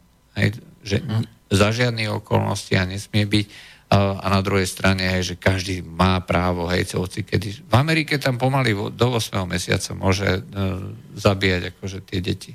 A to už sú akože funkční, funkční ľudia. Ja by som možno povedal ešte taký troška iný pohľad, pohľad z praxe. A jak si teraz hovoril, tak som si uvedomil, že o tom sa akože že dosť, eh, dosť málo, málo hovorí. A síce o tom, že na tú ženu môže byť vyvíjaný nátlak, aj aby na ten potrat išla. Lebo to sa hovorí, že žena, to sa veľmi tak zdôrazňuje, že žena má právo ísť na potrat. Hej, že právo na potrat, právo na potrat. Ale nehovorí sa o tom, že žena má právo potrat odmietnúť. Hej? A ja poznám teda viacero prípadov, keď eh, napríklad jedna taká málo známa pani spisovateľka, tak nebudem aj spomenúť jej meno, ona už zomerela, by tak hovorila, že žena má mať právo voľby, má právo sa sama rozhodnúť. A pýtam sa, ako to teda myslíte? Ona hovorila, že keď som mala 20 rokov, tak som bola tehotná, mala som dieťa a matka mi hovorila, že dokonči si vysokú školu, nekáž si život chod na potrat. A bolo vidieť, že po tých rokoch, ona mohla mať nejakých 60 rokov alebo koľko, po tých rokoch je to ľúto, že, že nedokázala tej matke ako vzdorovať a neísť na ten potrat. Takže to je možno jeden taký no, prípad. A, a toto je vec, s ktorou ako musím súhlasiť. Akože, uh, prečo má mať právo iba tá jedna strana, je to znamená pro, potratová, vyvíjať túto agendu, aj prečo nemôže mať právo aj tá druhá strana. To znamená, že ja neviem, žena chce ísť na potrat, je tu na rozdelená spoločnosť, áno, nie. Aj tak e, by tam bola nejaká, nejaká e, ženská lekárka alebo tak, aby, aby sme tam do toho nezaťahovali mužov. Jedna by bola taká, druhá onaká. A jedna by povedala, no tak, e, no, viete, ako mladá pani alebo slečna, vy ešte študujete, pre vás bude fakt najlepšie, to si položíte chvíľočku v nemocnici, jeden, dva dní, a potom, máte, potom si môžete akože to dieťa spraviť, kedy chcete, hej, hoci kedy. A druhá, viete, mladá pani, ale tak pozrite sa, uh, nejak vás to nebude obmedzovať tých 9 mesiacov. Zažijete si úžasný pocit, uh, ktorý uh, nie je dopriatý druhej polovič, uh, polovici ľudstva, ako mhm. mužom. Uh, zažijete si uh, aj bolesti pôrodu zistíte, že čo to vlastne je a pokiaľ to dieťa stále nebudete uh, chcieť a pokiaľ nebudete zvládať živiť, uh, tak bude tu nás sieť, dajme tomu, týchto, uh, týchto záchranných centier, aj, ktoré sa o to postarajú. Je tu na milión rôznych rodín, ktoré nemôžu mať deti a oni budú veľmi, veľmi vďační, pokiaľ budú, uh, dostanú zdravé dieťa. A priamo by sa mohli dohodnúť rodina, ktorá dáva dieťa a rodina, ktorá si ho adoptuje. A nemuselo by to ísť nejakým veľmi zložitým procesom, lebo teraz získať dieťa na adopciu je doslova utrpenie. No, no, Ako legislatívne je to veľmi náročné. Legislatívne, ale to by nešlo ani obísť. Ale toto by práve riešilo celý ten proces, aj, že pokiaľ by, sa, pokiaľ by tá matka, budúca matka, aj, alebo teda, ktorá to chce odmietnúť, by sa mohla takýmto spôsobom rozhodnúť. A bolo by to na jej rozhodnutie, lebo to je jej telo, jej dieťa a tak ďalej, že nebola by do toho nutená. A ona sama by sa rozhodla, že e, prečo sa, prečo sa rozhodne. A s tým, že ale e, obidve tie možnosti e, by boli zabezpečené.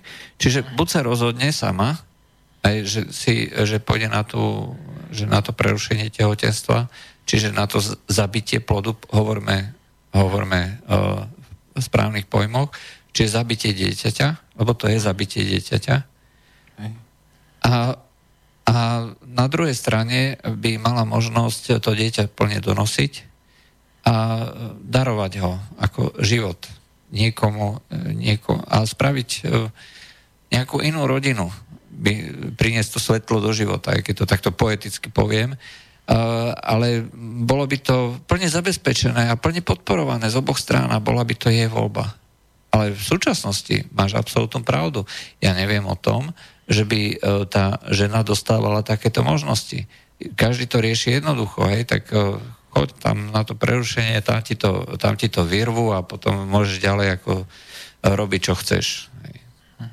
Väčšinou sa myslí práve to neviazané, ten neviazaný život.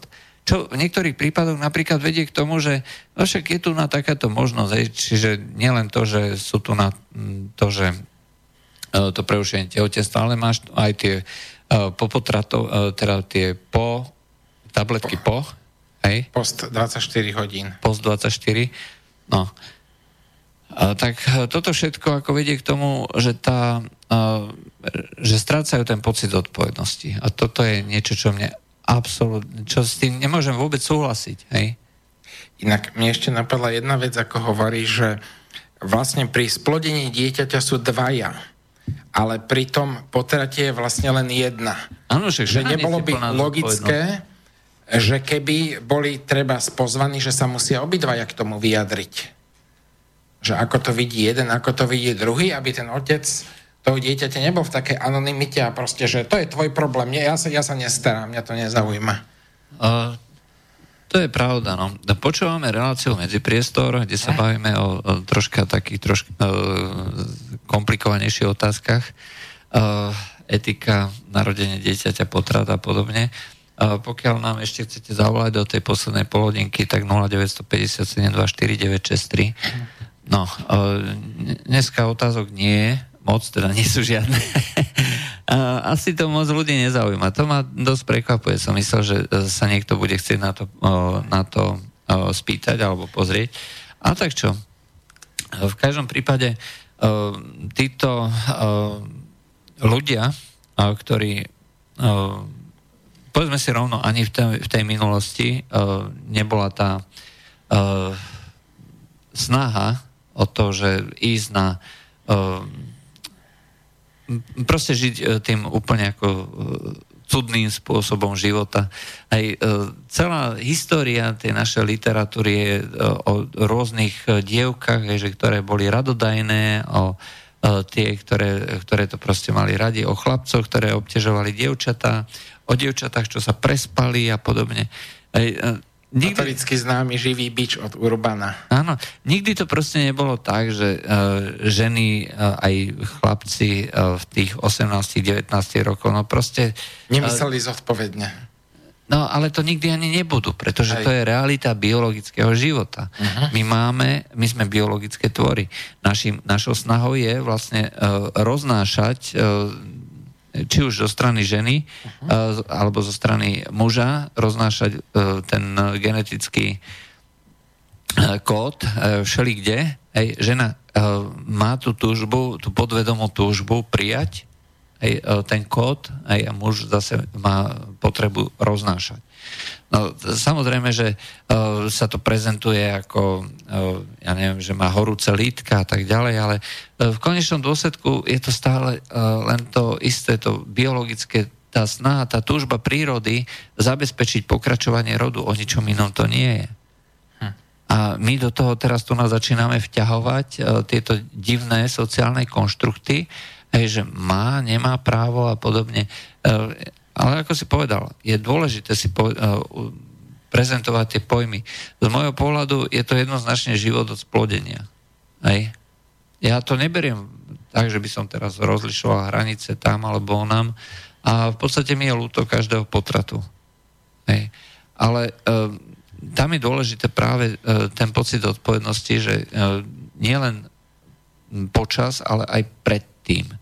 Mm-hmm. A, a na to sa zabúda. A na to nielen, že Si zabúda. veľká výnimka, ktorá to povedala. Ale nielen, že sa zabúda, na to, na, na to sa doslova programovo zabúda. Hej? Uh, a to je hrozne dôležité. Uh, lebo sloboda neexistuje bez odpovednosti. O tom to je. Hej? A a proste fungovať len takýmto spôsobom, no tak OK, tak ja viem teda, že sme biologické tvory a bla bla bla a že tak či tak k tomu bude dochádzať, ale stále to budú hraničné prípady, pokiaľ tá spoločnosť bude nastavená uh, uh, brať, uh, brať uh, zodpovednosť za tie svoje činy, za svoje konanie. Hej, a to je práve ten myšlienkový skok, ktorý nikto nechce spraviť. Hej, každý to berie len uh, cez tie hraničné prípady a nie je ochotný vlastne domyslieť, uh, čo sa stane, keď celá spoločnosť bude nastavená na, uh, na to brať zodpovednosť Eh, alebo byť eh, si vedomý dôsledkov svojho konania. Uh-huh. Hej. A bude to mať proste v hlave. Lebo v tom okamihu sa mení celé tvoje nastavenie. Hej. V tom okamihu uh, začínaš myslieť na svoju budúcnosť, na svoju rodinu, hej. Začínaš myslieť na vzdelanie, hej. Začínaš myslieť na to, že si musíš, musíš našporiť niečo do budúcna, hej, že nemôže žiť len tak ako tie mravčeky v bajke, hej, že uh, teda uh, tie cikády v bajke, že ktoré si užívali. Tie svrčkovia, ktoré celý, celé leto hrali a mravčekovia zatiaľ sa snažili, čo? Uh, áno, ale uh, o tom to je tá dnešná situácia a o tom, my sme vlastne dneska spoločenstvo, uh, spoločenstvo svrčkov. Nemyslíme uh, na svoje zadné koliečka, lebo tým, že sme uh, ja, ja si myslím, že spoločnosť potratov je reálne spoločnosť smrti. Ono to, lebo to je nastavenie spoločnosti. To nie je o tom, že jed, jedinec rozhoduje o tom, že a teraz idem na potrat, neidem na potrat. To je o tom, že tá spoločnosť nie je zodpovedná či už vo vzťahu k jednotlivca, ku svojmu životu, alebo e, spoločnosti ku pokračovaniu celej spoločnosti. A toto ma proste nesmierne deprimuje a vyrušuje na celej tejto uh, situácii, že to nie je len o slobode, ale uh, je to aj o tej zodpovednosti seba samého voči svojmu životu a životu svojich detí, aj tých nenarodených a voči svojej spoločnosti ako takej. Ja by som možno povedal ešte taký troška osobný príbeh, že hovorí sa, že sloboda voľby, sloboda, sloboda, slobodne sa rozhodnite. E, moja mama mala určitý taký e, vážnejší zdravotný problém, bola kvôli tomu aj na invalidnom dôchodku a mladší súrodenci, niektorí, keď akože bola ako v tej tehotenskej príprave, tak lekári ju doslova presviečali, že má ísť na potrat. Akože tu sa hovorí, že právo voľby a lekári ťa nútia ísť na potrat. A mama teda odmietla, nemal by som niektorých súrodencov, ale čo bolo ešte zaujímavejšie, potom, ako sa te, výskum tej choroby pokročil, tak sa zistilo práve naopak, že te, tehotenstvo aktivizuje ten, ob, tie obranné schopnosti organizmu ženy a naopak práve jej to predlžilo život. Inak už teda akože zomrela, ale práve toto jej pomohlo ten, ten život predlžiť, že mala teda viac detí a že, že teda na ten potrat nešla. Takže ja mám aj takúto osobnú skúsenosť aj s tou mamou, ale aj s tými lekármi, ktorí naopak môžu niekedy, alebo z presvedčenia až nútiť na ten potrat. No a toto je vlastne vec, e, ktorá... Že vtedy bola taká kultúra za socializmu, že kto má trocha viac detí, ako keby už bol niekto zlý, hej? že už že spoločnosť na neho zle pozera a teraz vlastne žneme tie dôsledky. Si myslím, lebo to spoločnosť má zotrvačnosť hej? a v tom myslení to pretrváva ešte. No, o, to je bohužiaľ smutná pravda. To, že dneska máme o, počet narodených detí, o, neviem, koľko je ten podiel, že jedna aj niečo, aj tak to je niečo, čo nám spolahlivo zabezpečí vymretie tejto kultúry, tejto civilizácie, pretože na to, aby spoločnosť ostávala stále na tom istom počte, potrebuje mať aspoň ten priemer je 2 aj niečo, hej, 2,1 alebo koľko. Aj, to znamená, že e, za každých dvoch rodičov treba aspoň dve, deť, dve deti s tým, že niektoré sa e, ja neviem, by malo nahradiť e, nejaké tie náhodné umrtia a podobne, takže dve celé aj niečo. Toto je zdravá spoločnosť. Ale dnes je problém, aby, aby vôbec bolo jedno dieťa, aby mhm. vôbec nejaké dieťa bolo a mnohé e, tie ženy aj e, kvôli tejto kultúre, ktorá sa tam prijala a tomuto mysleniu a nastaveniu spoločnosti, rezignuje vôbec ako na tú úlohu ženy. Pritom je to absolútne neprirodzené. Hej? Je to niečo, akože tie hormóny proste v tých ženách sú minimálne do tej 25 30 žena chce hej, ako žiť sexuálnym životom, nielen kvôli tomu teda, že je nejaká taká radodajná, keď to tak poviem, ale jednoducho tie biologické hodiny ju do toho nutia a to sú prirodzené procesy, ktoré zabezpečujú pokračovanie rodu. Ak to odmietneme, ak začneme hľadať iné spôsoby náhrady, ak tú spoločnosť začneme posúvať do toho, no, do toho nastavenia, že musíme za každú cenu uh, vyhovieť, uh, povedzme, tým cikádam, tým svrčkom, že ktorí si chcú len užívať a, a nebude sa myslieť uh, aj na tú mieru zodpovednosti, tak e, to nebude takto fungovať. E, prečo vlastne ľudia mali v minulosti také obrovské množstvo e, detí? No, pretože deti boli sociálne zabezpečenie. No. Zjednodušene povedané. Jednak, že veľa detí zomrelo, aj počas, počas toho dospievania boli choroby, boli úrazy a tak ďalej. A um, tí rodičia, ako je tá rozprávka o troch grošoch, aj jeden jeden groš e, sa dáva e, deťom, z druhého žijem ja a tretie dávam svojim rodičom a takto pokračuje cyklicky. My sme to úplne prerušili. My sme proste povedali, že, e, že o deti sa stará štát, aj o penzistov sa stará štát a ten domáci vlastne tie tri groše kvázi odozdáva, odozdáva štátu. Teda dva z tých troch, akože? Skoro tri, lebo u nás je ten podiel všetkých daní e, vyše 50%, možno so všetkými poplatkami a tak je 55%. z výplaty ti ide okolo 60% plus 20% DPH? Dobre, a tam či 40% a 20% no, šty, DPH? Takže 40, e, proste obrovské množstvo peňazí e, človek nevidí, čo zarobí a, a spolieha sa na to, že to dostane od štátu naspäť. Hej. Eh, že nemusí sa o ni starať. Nemusí sa starať o zabezpečenie dieťaťa, nemusí sa starať o svojich uh, rodičov ako penzistov a nič ho nenúti k tomu. A to, to, sú, to sú veci, ktoré uľahčujú ten cikádovitý život, ten svrčkovitý, hej, že ideme sa, ideme sa uh, sa zabávať, ideme si robiť e, dobre sami sebe, aj ten egoistický spôsob života. A e, tá potratovosť e, s týmto veľmi úzko súvisí, lebo to potom neumožňuje predsa len chodiť s veľkým bruchom po, tu, po túrach na diskotéky a do zahraničia, nie boh vie čo, si otvorene povedzme. Máme otázku zo stránky.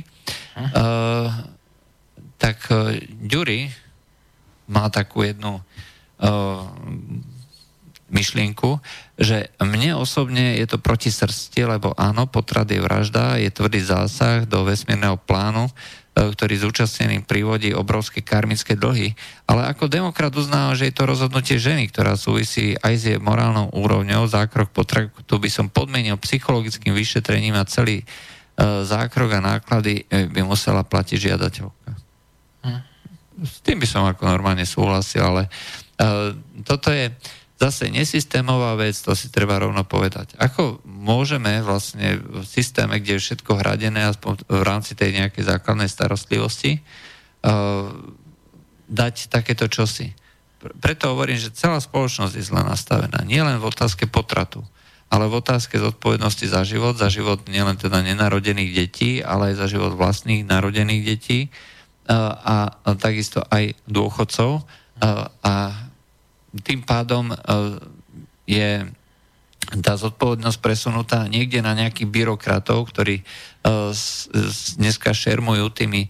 Uh, v podstate tí poslanci sú dneska byrokrati. Hej? Rozhodujú o niečom, čo v rámci zmeny systému nič neprivodí nejakú zásadnú, nejaký zásadný rozdiel.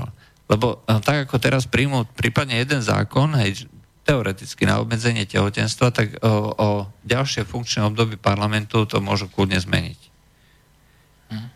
No zase je pravda, že zákon, ak by sa zmenil, tak zákon má aj určitú výchovnú funkciu a pomáha tej spoločnosti, v ktorej tie zákony platia, si uvedomovať tie mantinely od, od, odkiaľ pokiaľ. Ale ja by som možno, mne sa veľmi páčila tá tvoja myšlienka, že vlastne v, v minulosti možno ľudia viac cítili súčasťou dejín. Vedeli, že majú svojich predkov a vedeli, že nimi ten ľudský rod bude pokračovať. A cítili za to zodpovednosť, aby ten ľudský rod, rodina alebo národ pokračovali. A teraz ľudia sa cítia ako keby e, len žijúci sám o sebe, ako keby nemali ani rodičov, ani deti, ani v žiadnej spoločnosti ako keby nežili, ale proste len ako také individuum, taká molekula, ktorá sa pohuje bravnovým, náho, bravnovým náhodným pohybom kade tade a vlastne nemá žiaden ani cieľ, ani korene. To sa mi zdá celkom taká zaujímavá charakteristika našej spoločnosti. No, ale je to tak, každý, sa, e, každý bojuje za svoju vlastnú kariéru, ale e, čo je cieľom kariéry? E, v tej biologickej spoločnosti by to malo byť, to úsilie by malo byť venované pokračovaniu tej línie, tej genetickej línie, pokračovaniu kultúrnej línie. Hej. Pokiaľ sa snažíme nahovoriť si niečo iné, si myslím, že si luháme sami sebe, pretože síce človek môže dosiahnuť nejaký úspech sám o sebe, ako v nejakom takomto spoločenstve Brownovým pohybom sa pohybujúcich častíc, ale v konečnom dôsledku, keď, tá, keď ustane akože ten život, no tak čo, dajú sa tie peniaze kam prepadnú štátu, dajú sa nejaké nadácii, aj keď ten človek zomrie, a, ale týmto asi tak uh, končí, už to ďalej nepokračuje. Proste tá, uh, ten pohyb, uh, ktorý bol aj uh, v tej jednej častičky toho jedného človeka ustane a ďalej nepokračuje. Kdežto, uh, keď je uh, pohyb nejakých určitých ľudí, ktorí zabezpečujú, tak je to usmernené. Je to v podstate ako keby nejaká osmóza z jednej Eh, pohybujúca sa uh, pohybujúca sa v nejakom, v nejakom gradiente, aj proste nejakým smerom, že kde, z jednej strany je to ťahané niečím a z druhej strany tlačené. Proste vidno tam ten usmernený uh, tok, hej, čiže uh, je to, tá dynamika života sa neustále obnovuje a neustále uh, to pulzuje. Kdežto uh, ten Brownov pohyb je proste statický. Hej? Tie molekuly sa furt hýbu len uh, na mieste. Hej?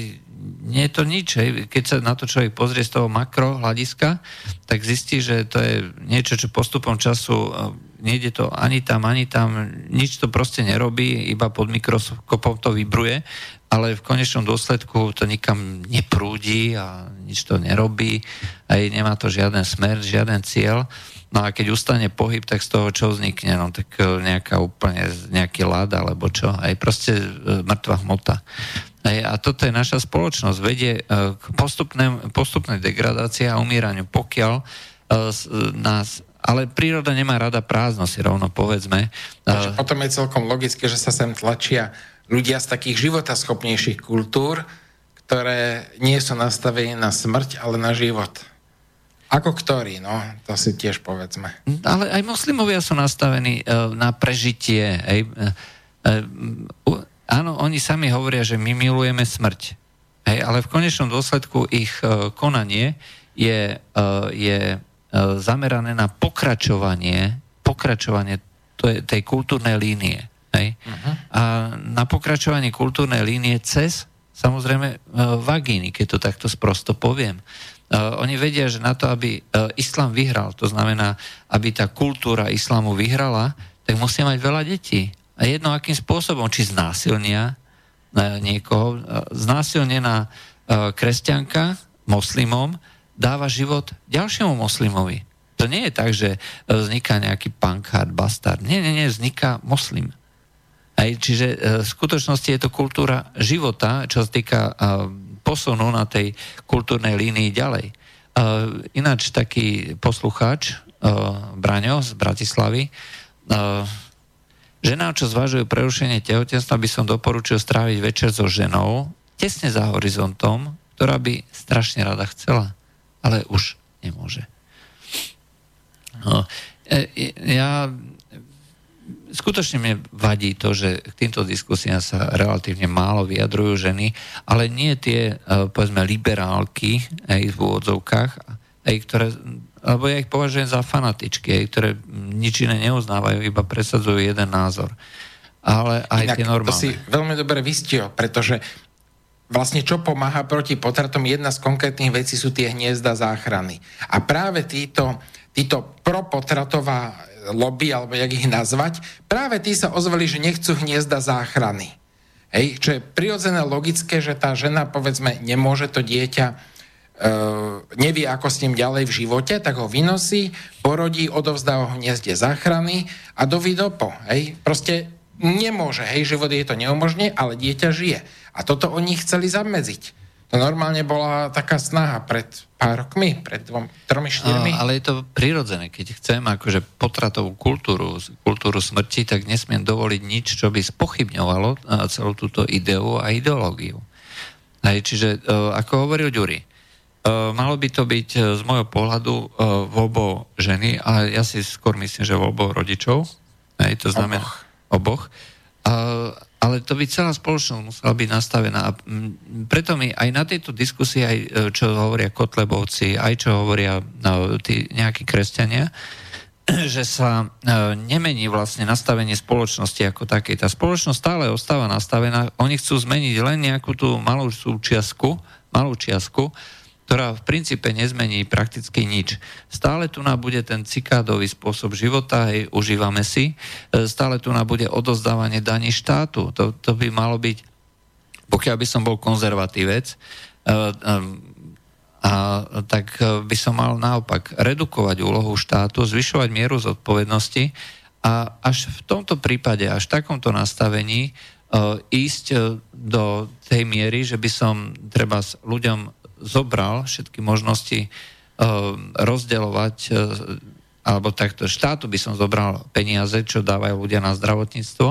a povedal, máte tu zdravotné poistenie, tak choďte do poisťovny a tam sa rozhodujte na základe kritérií. Spoločnosť niektorá povie, že dáme vám potraty zadarmo, keď budete platiť toľko a toľko. Hej, ďalšia spoločnosť potraty si platíte sami, hej, ale budete platiť. Budete na zodpovednosť tej, tej konkrétnej osoby. A o tom toto je, že e, ľudia by si mali rozhodovať sami o živote, o, o tom, že či bude zdravie, nebude zdravie. A až vtedy tá spoločnosť bude e, slobodná. Naopak e, tieto rôzne nariadenia, hovoriť to alebo hovoriť tamto, si myslím, že znižujú celkové, alebo aspoň nezvyšujú mieru slobody, keď to tak poviem. Tak ja by som sa možno vyjadril k tej politickej stránke, že ja, ja ten návrh Kotlebovcov vnímam tak trocha ako to Overtonovo okno naopak. Že doteraz proste to Overtonovo okno stále išlo tým smerom kultúry smrti, tým smerom k nejakej zvrátenosti a proste niekto dal opačné. Hej? A môže sa o tom diskutovať. Už to nie je tabu, už to nie je niečo, čoho sa ľudia boja. Ale Lebo čo si hovoril, že aj tie ženy, čo hovoria, ja poznám ženy, ktoré sa angažujú v tých, e, ako proti potratom, len nikto im nedá slovo naše objektívne mainstreamové médiá im slovo nedajú, ich nepustia, ich proste ignorujú. Urobia všetko preto, aby ani kúsok existencie nebol. No, o nich známy verejne. Dobre, ja ťa beriem za slovo, keď nájdeš takú e, ženu, ktorá chce ísť do vysielania v slobodnom vysielači, e, dostane tu priestor.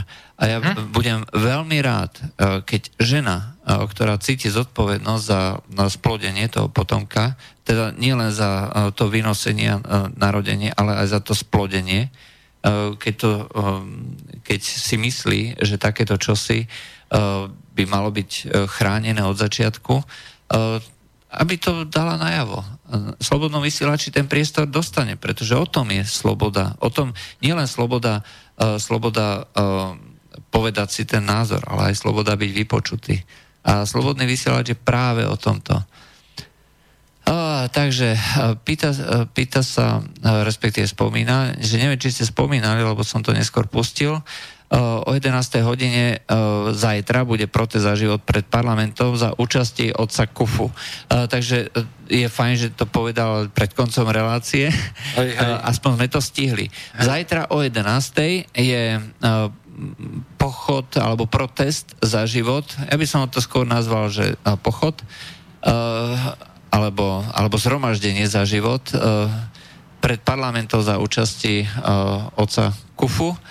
No, každý, kto cíti uh, zodpovednosť, ale bolo by dobre, keď sú ľudia uvedomia, že to nie je len zodpovednosť za túto jednu vec, ale že to je zodpovednosť za celú spoločnosť ako takú. Pretože z tejto spoločnosti my vymierame, reálne vymierame. Uvedomte si. Ak budeme takto pokračovať, tak tie čísla neklamú. My umrieme. E, doteraz e, sme tu boli generácia husakových detí, takzvaných. E, socialisti postavili paneláky, v tých panelákoch sa rodili deti, veľké množstvo detí. Ale dnešné deti, dnešné svrčky, dnešné cikády ne, si len užívajú chodia na potraty a sú celé happy, že môžu chodiť na pohodu, aj tam si dať nejakého jointika a potom protestovať proti tomu, že niekto im ten jeho, uh, ich krásny život chce nejako zviazať s odpovednosťou.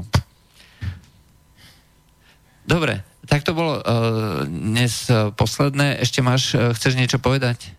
Chcem sa len rozlúčiť s poslucháčmi a povedať im, aby, aby teda rozmýšľal, lebo téma je to naozaj ťažká, náročná ale že by som si prijal, teda keby sa naša spoločnosť viac nasmerovala na život a na, na, zasad, na ten kontext, kontext dejina, korene a budúcnosť. Hm.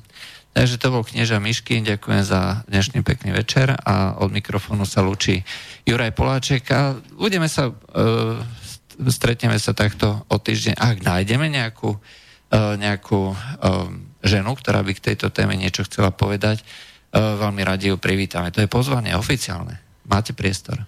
Do počutia. Táto relácia vznikla za podpory dobrovoľných príspevkov našich poslucháčov. I ty sa k ním môžeš pridať. Viac informácií nájdeš na www.slobodnyvysielac.sk Ďakujeme.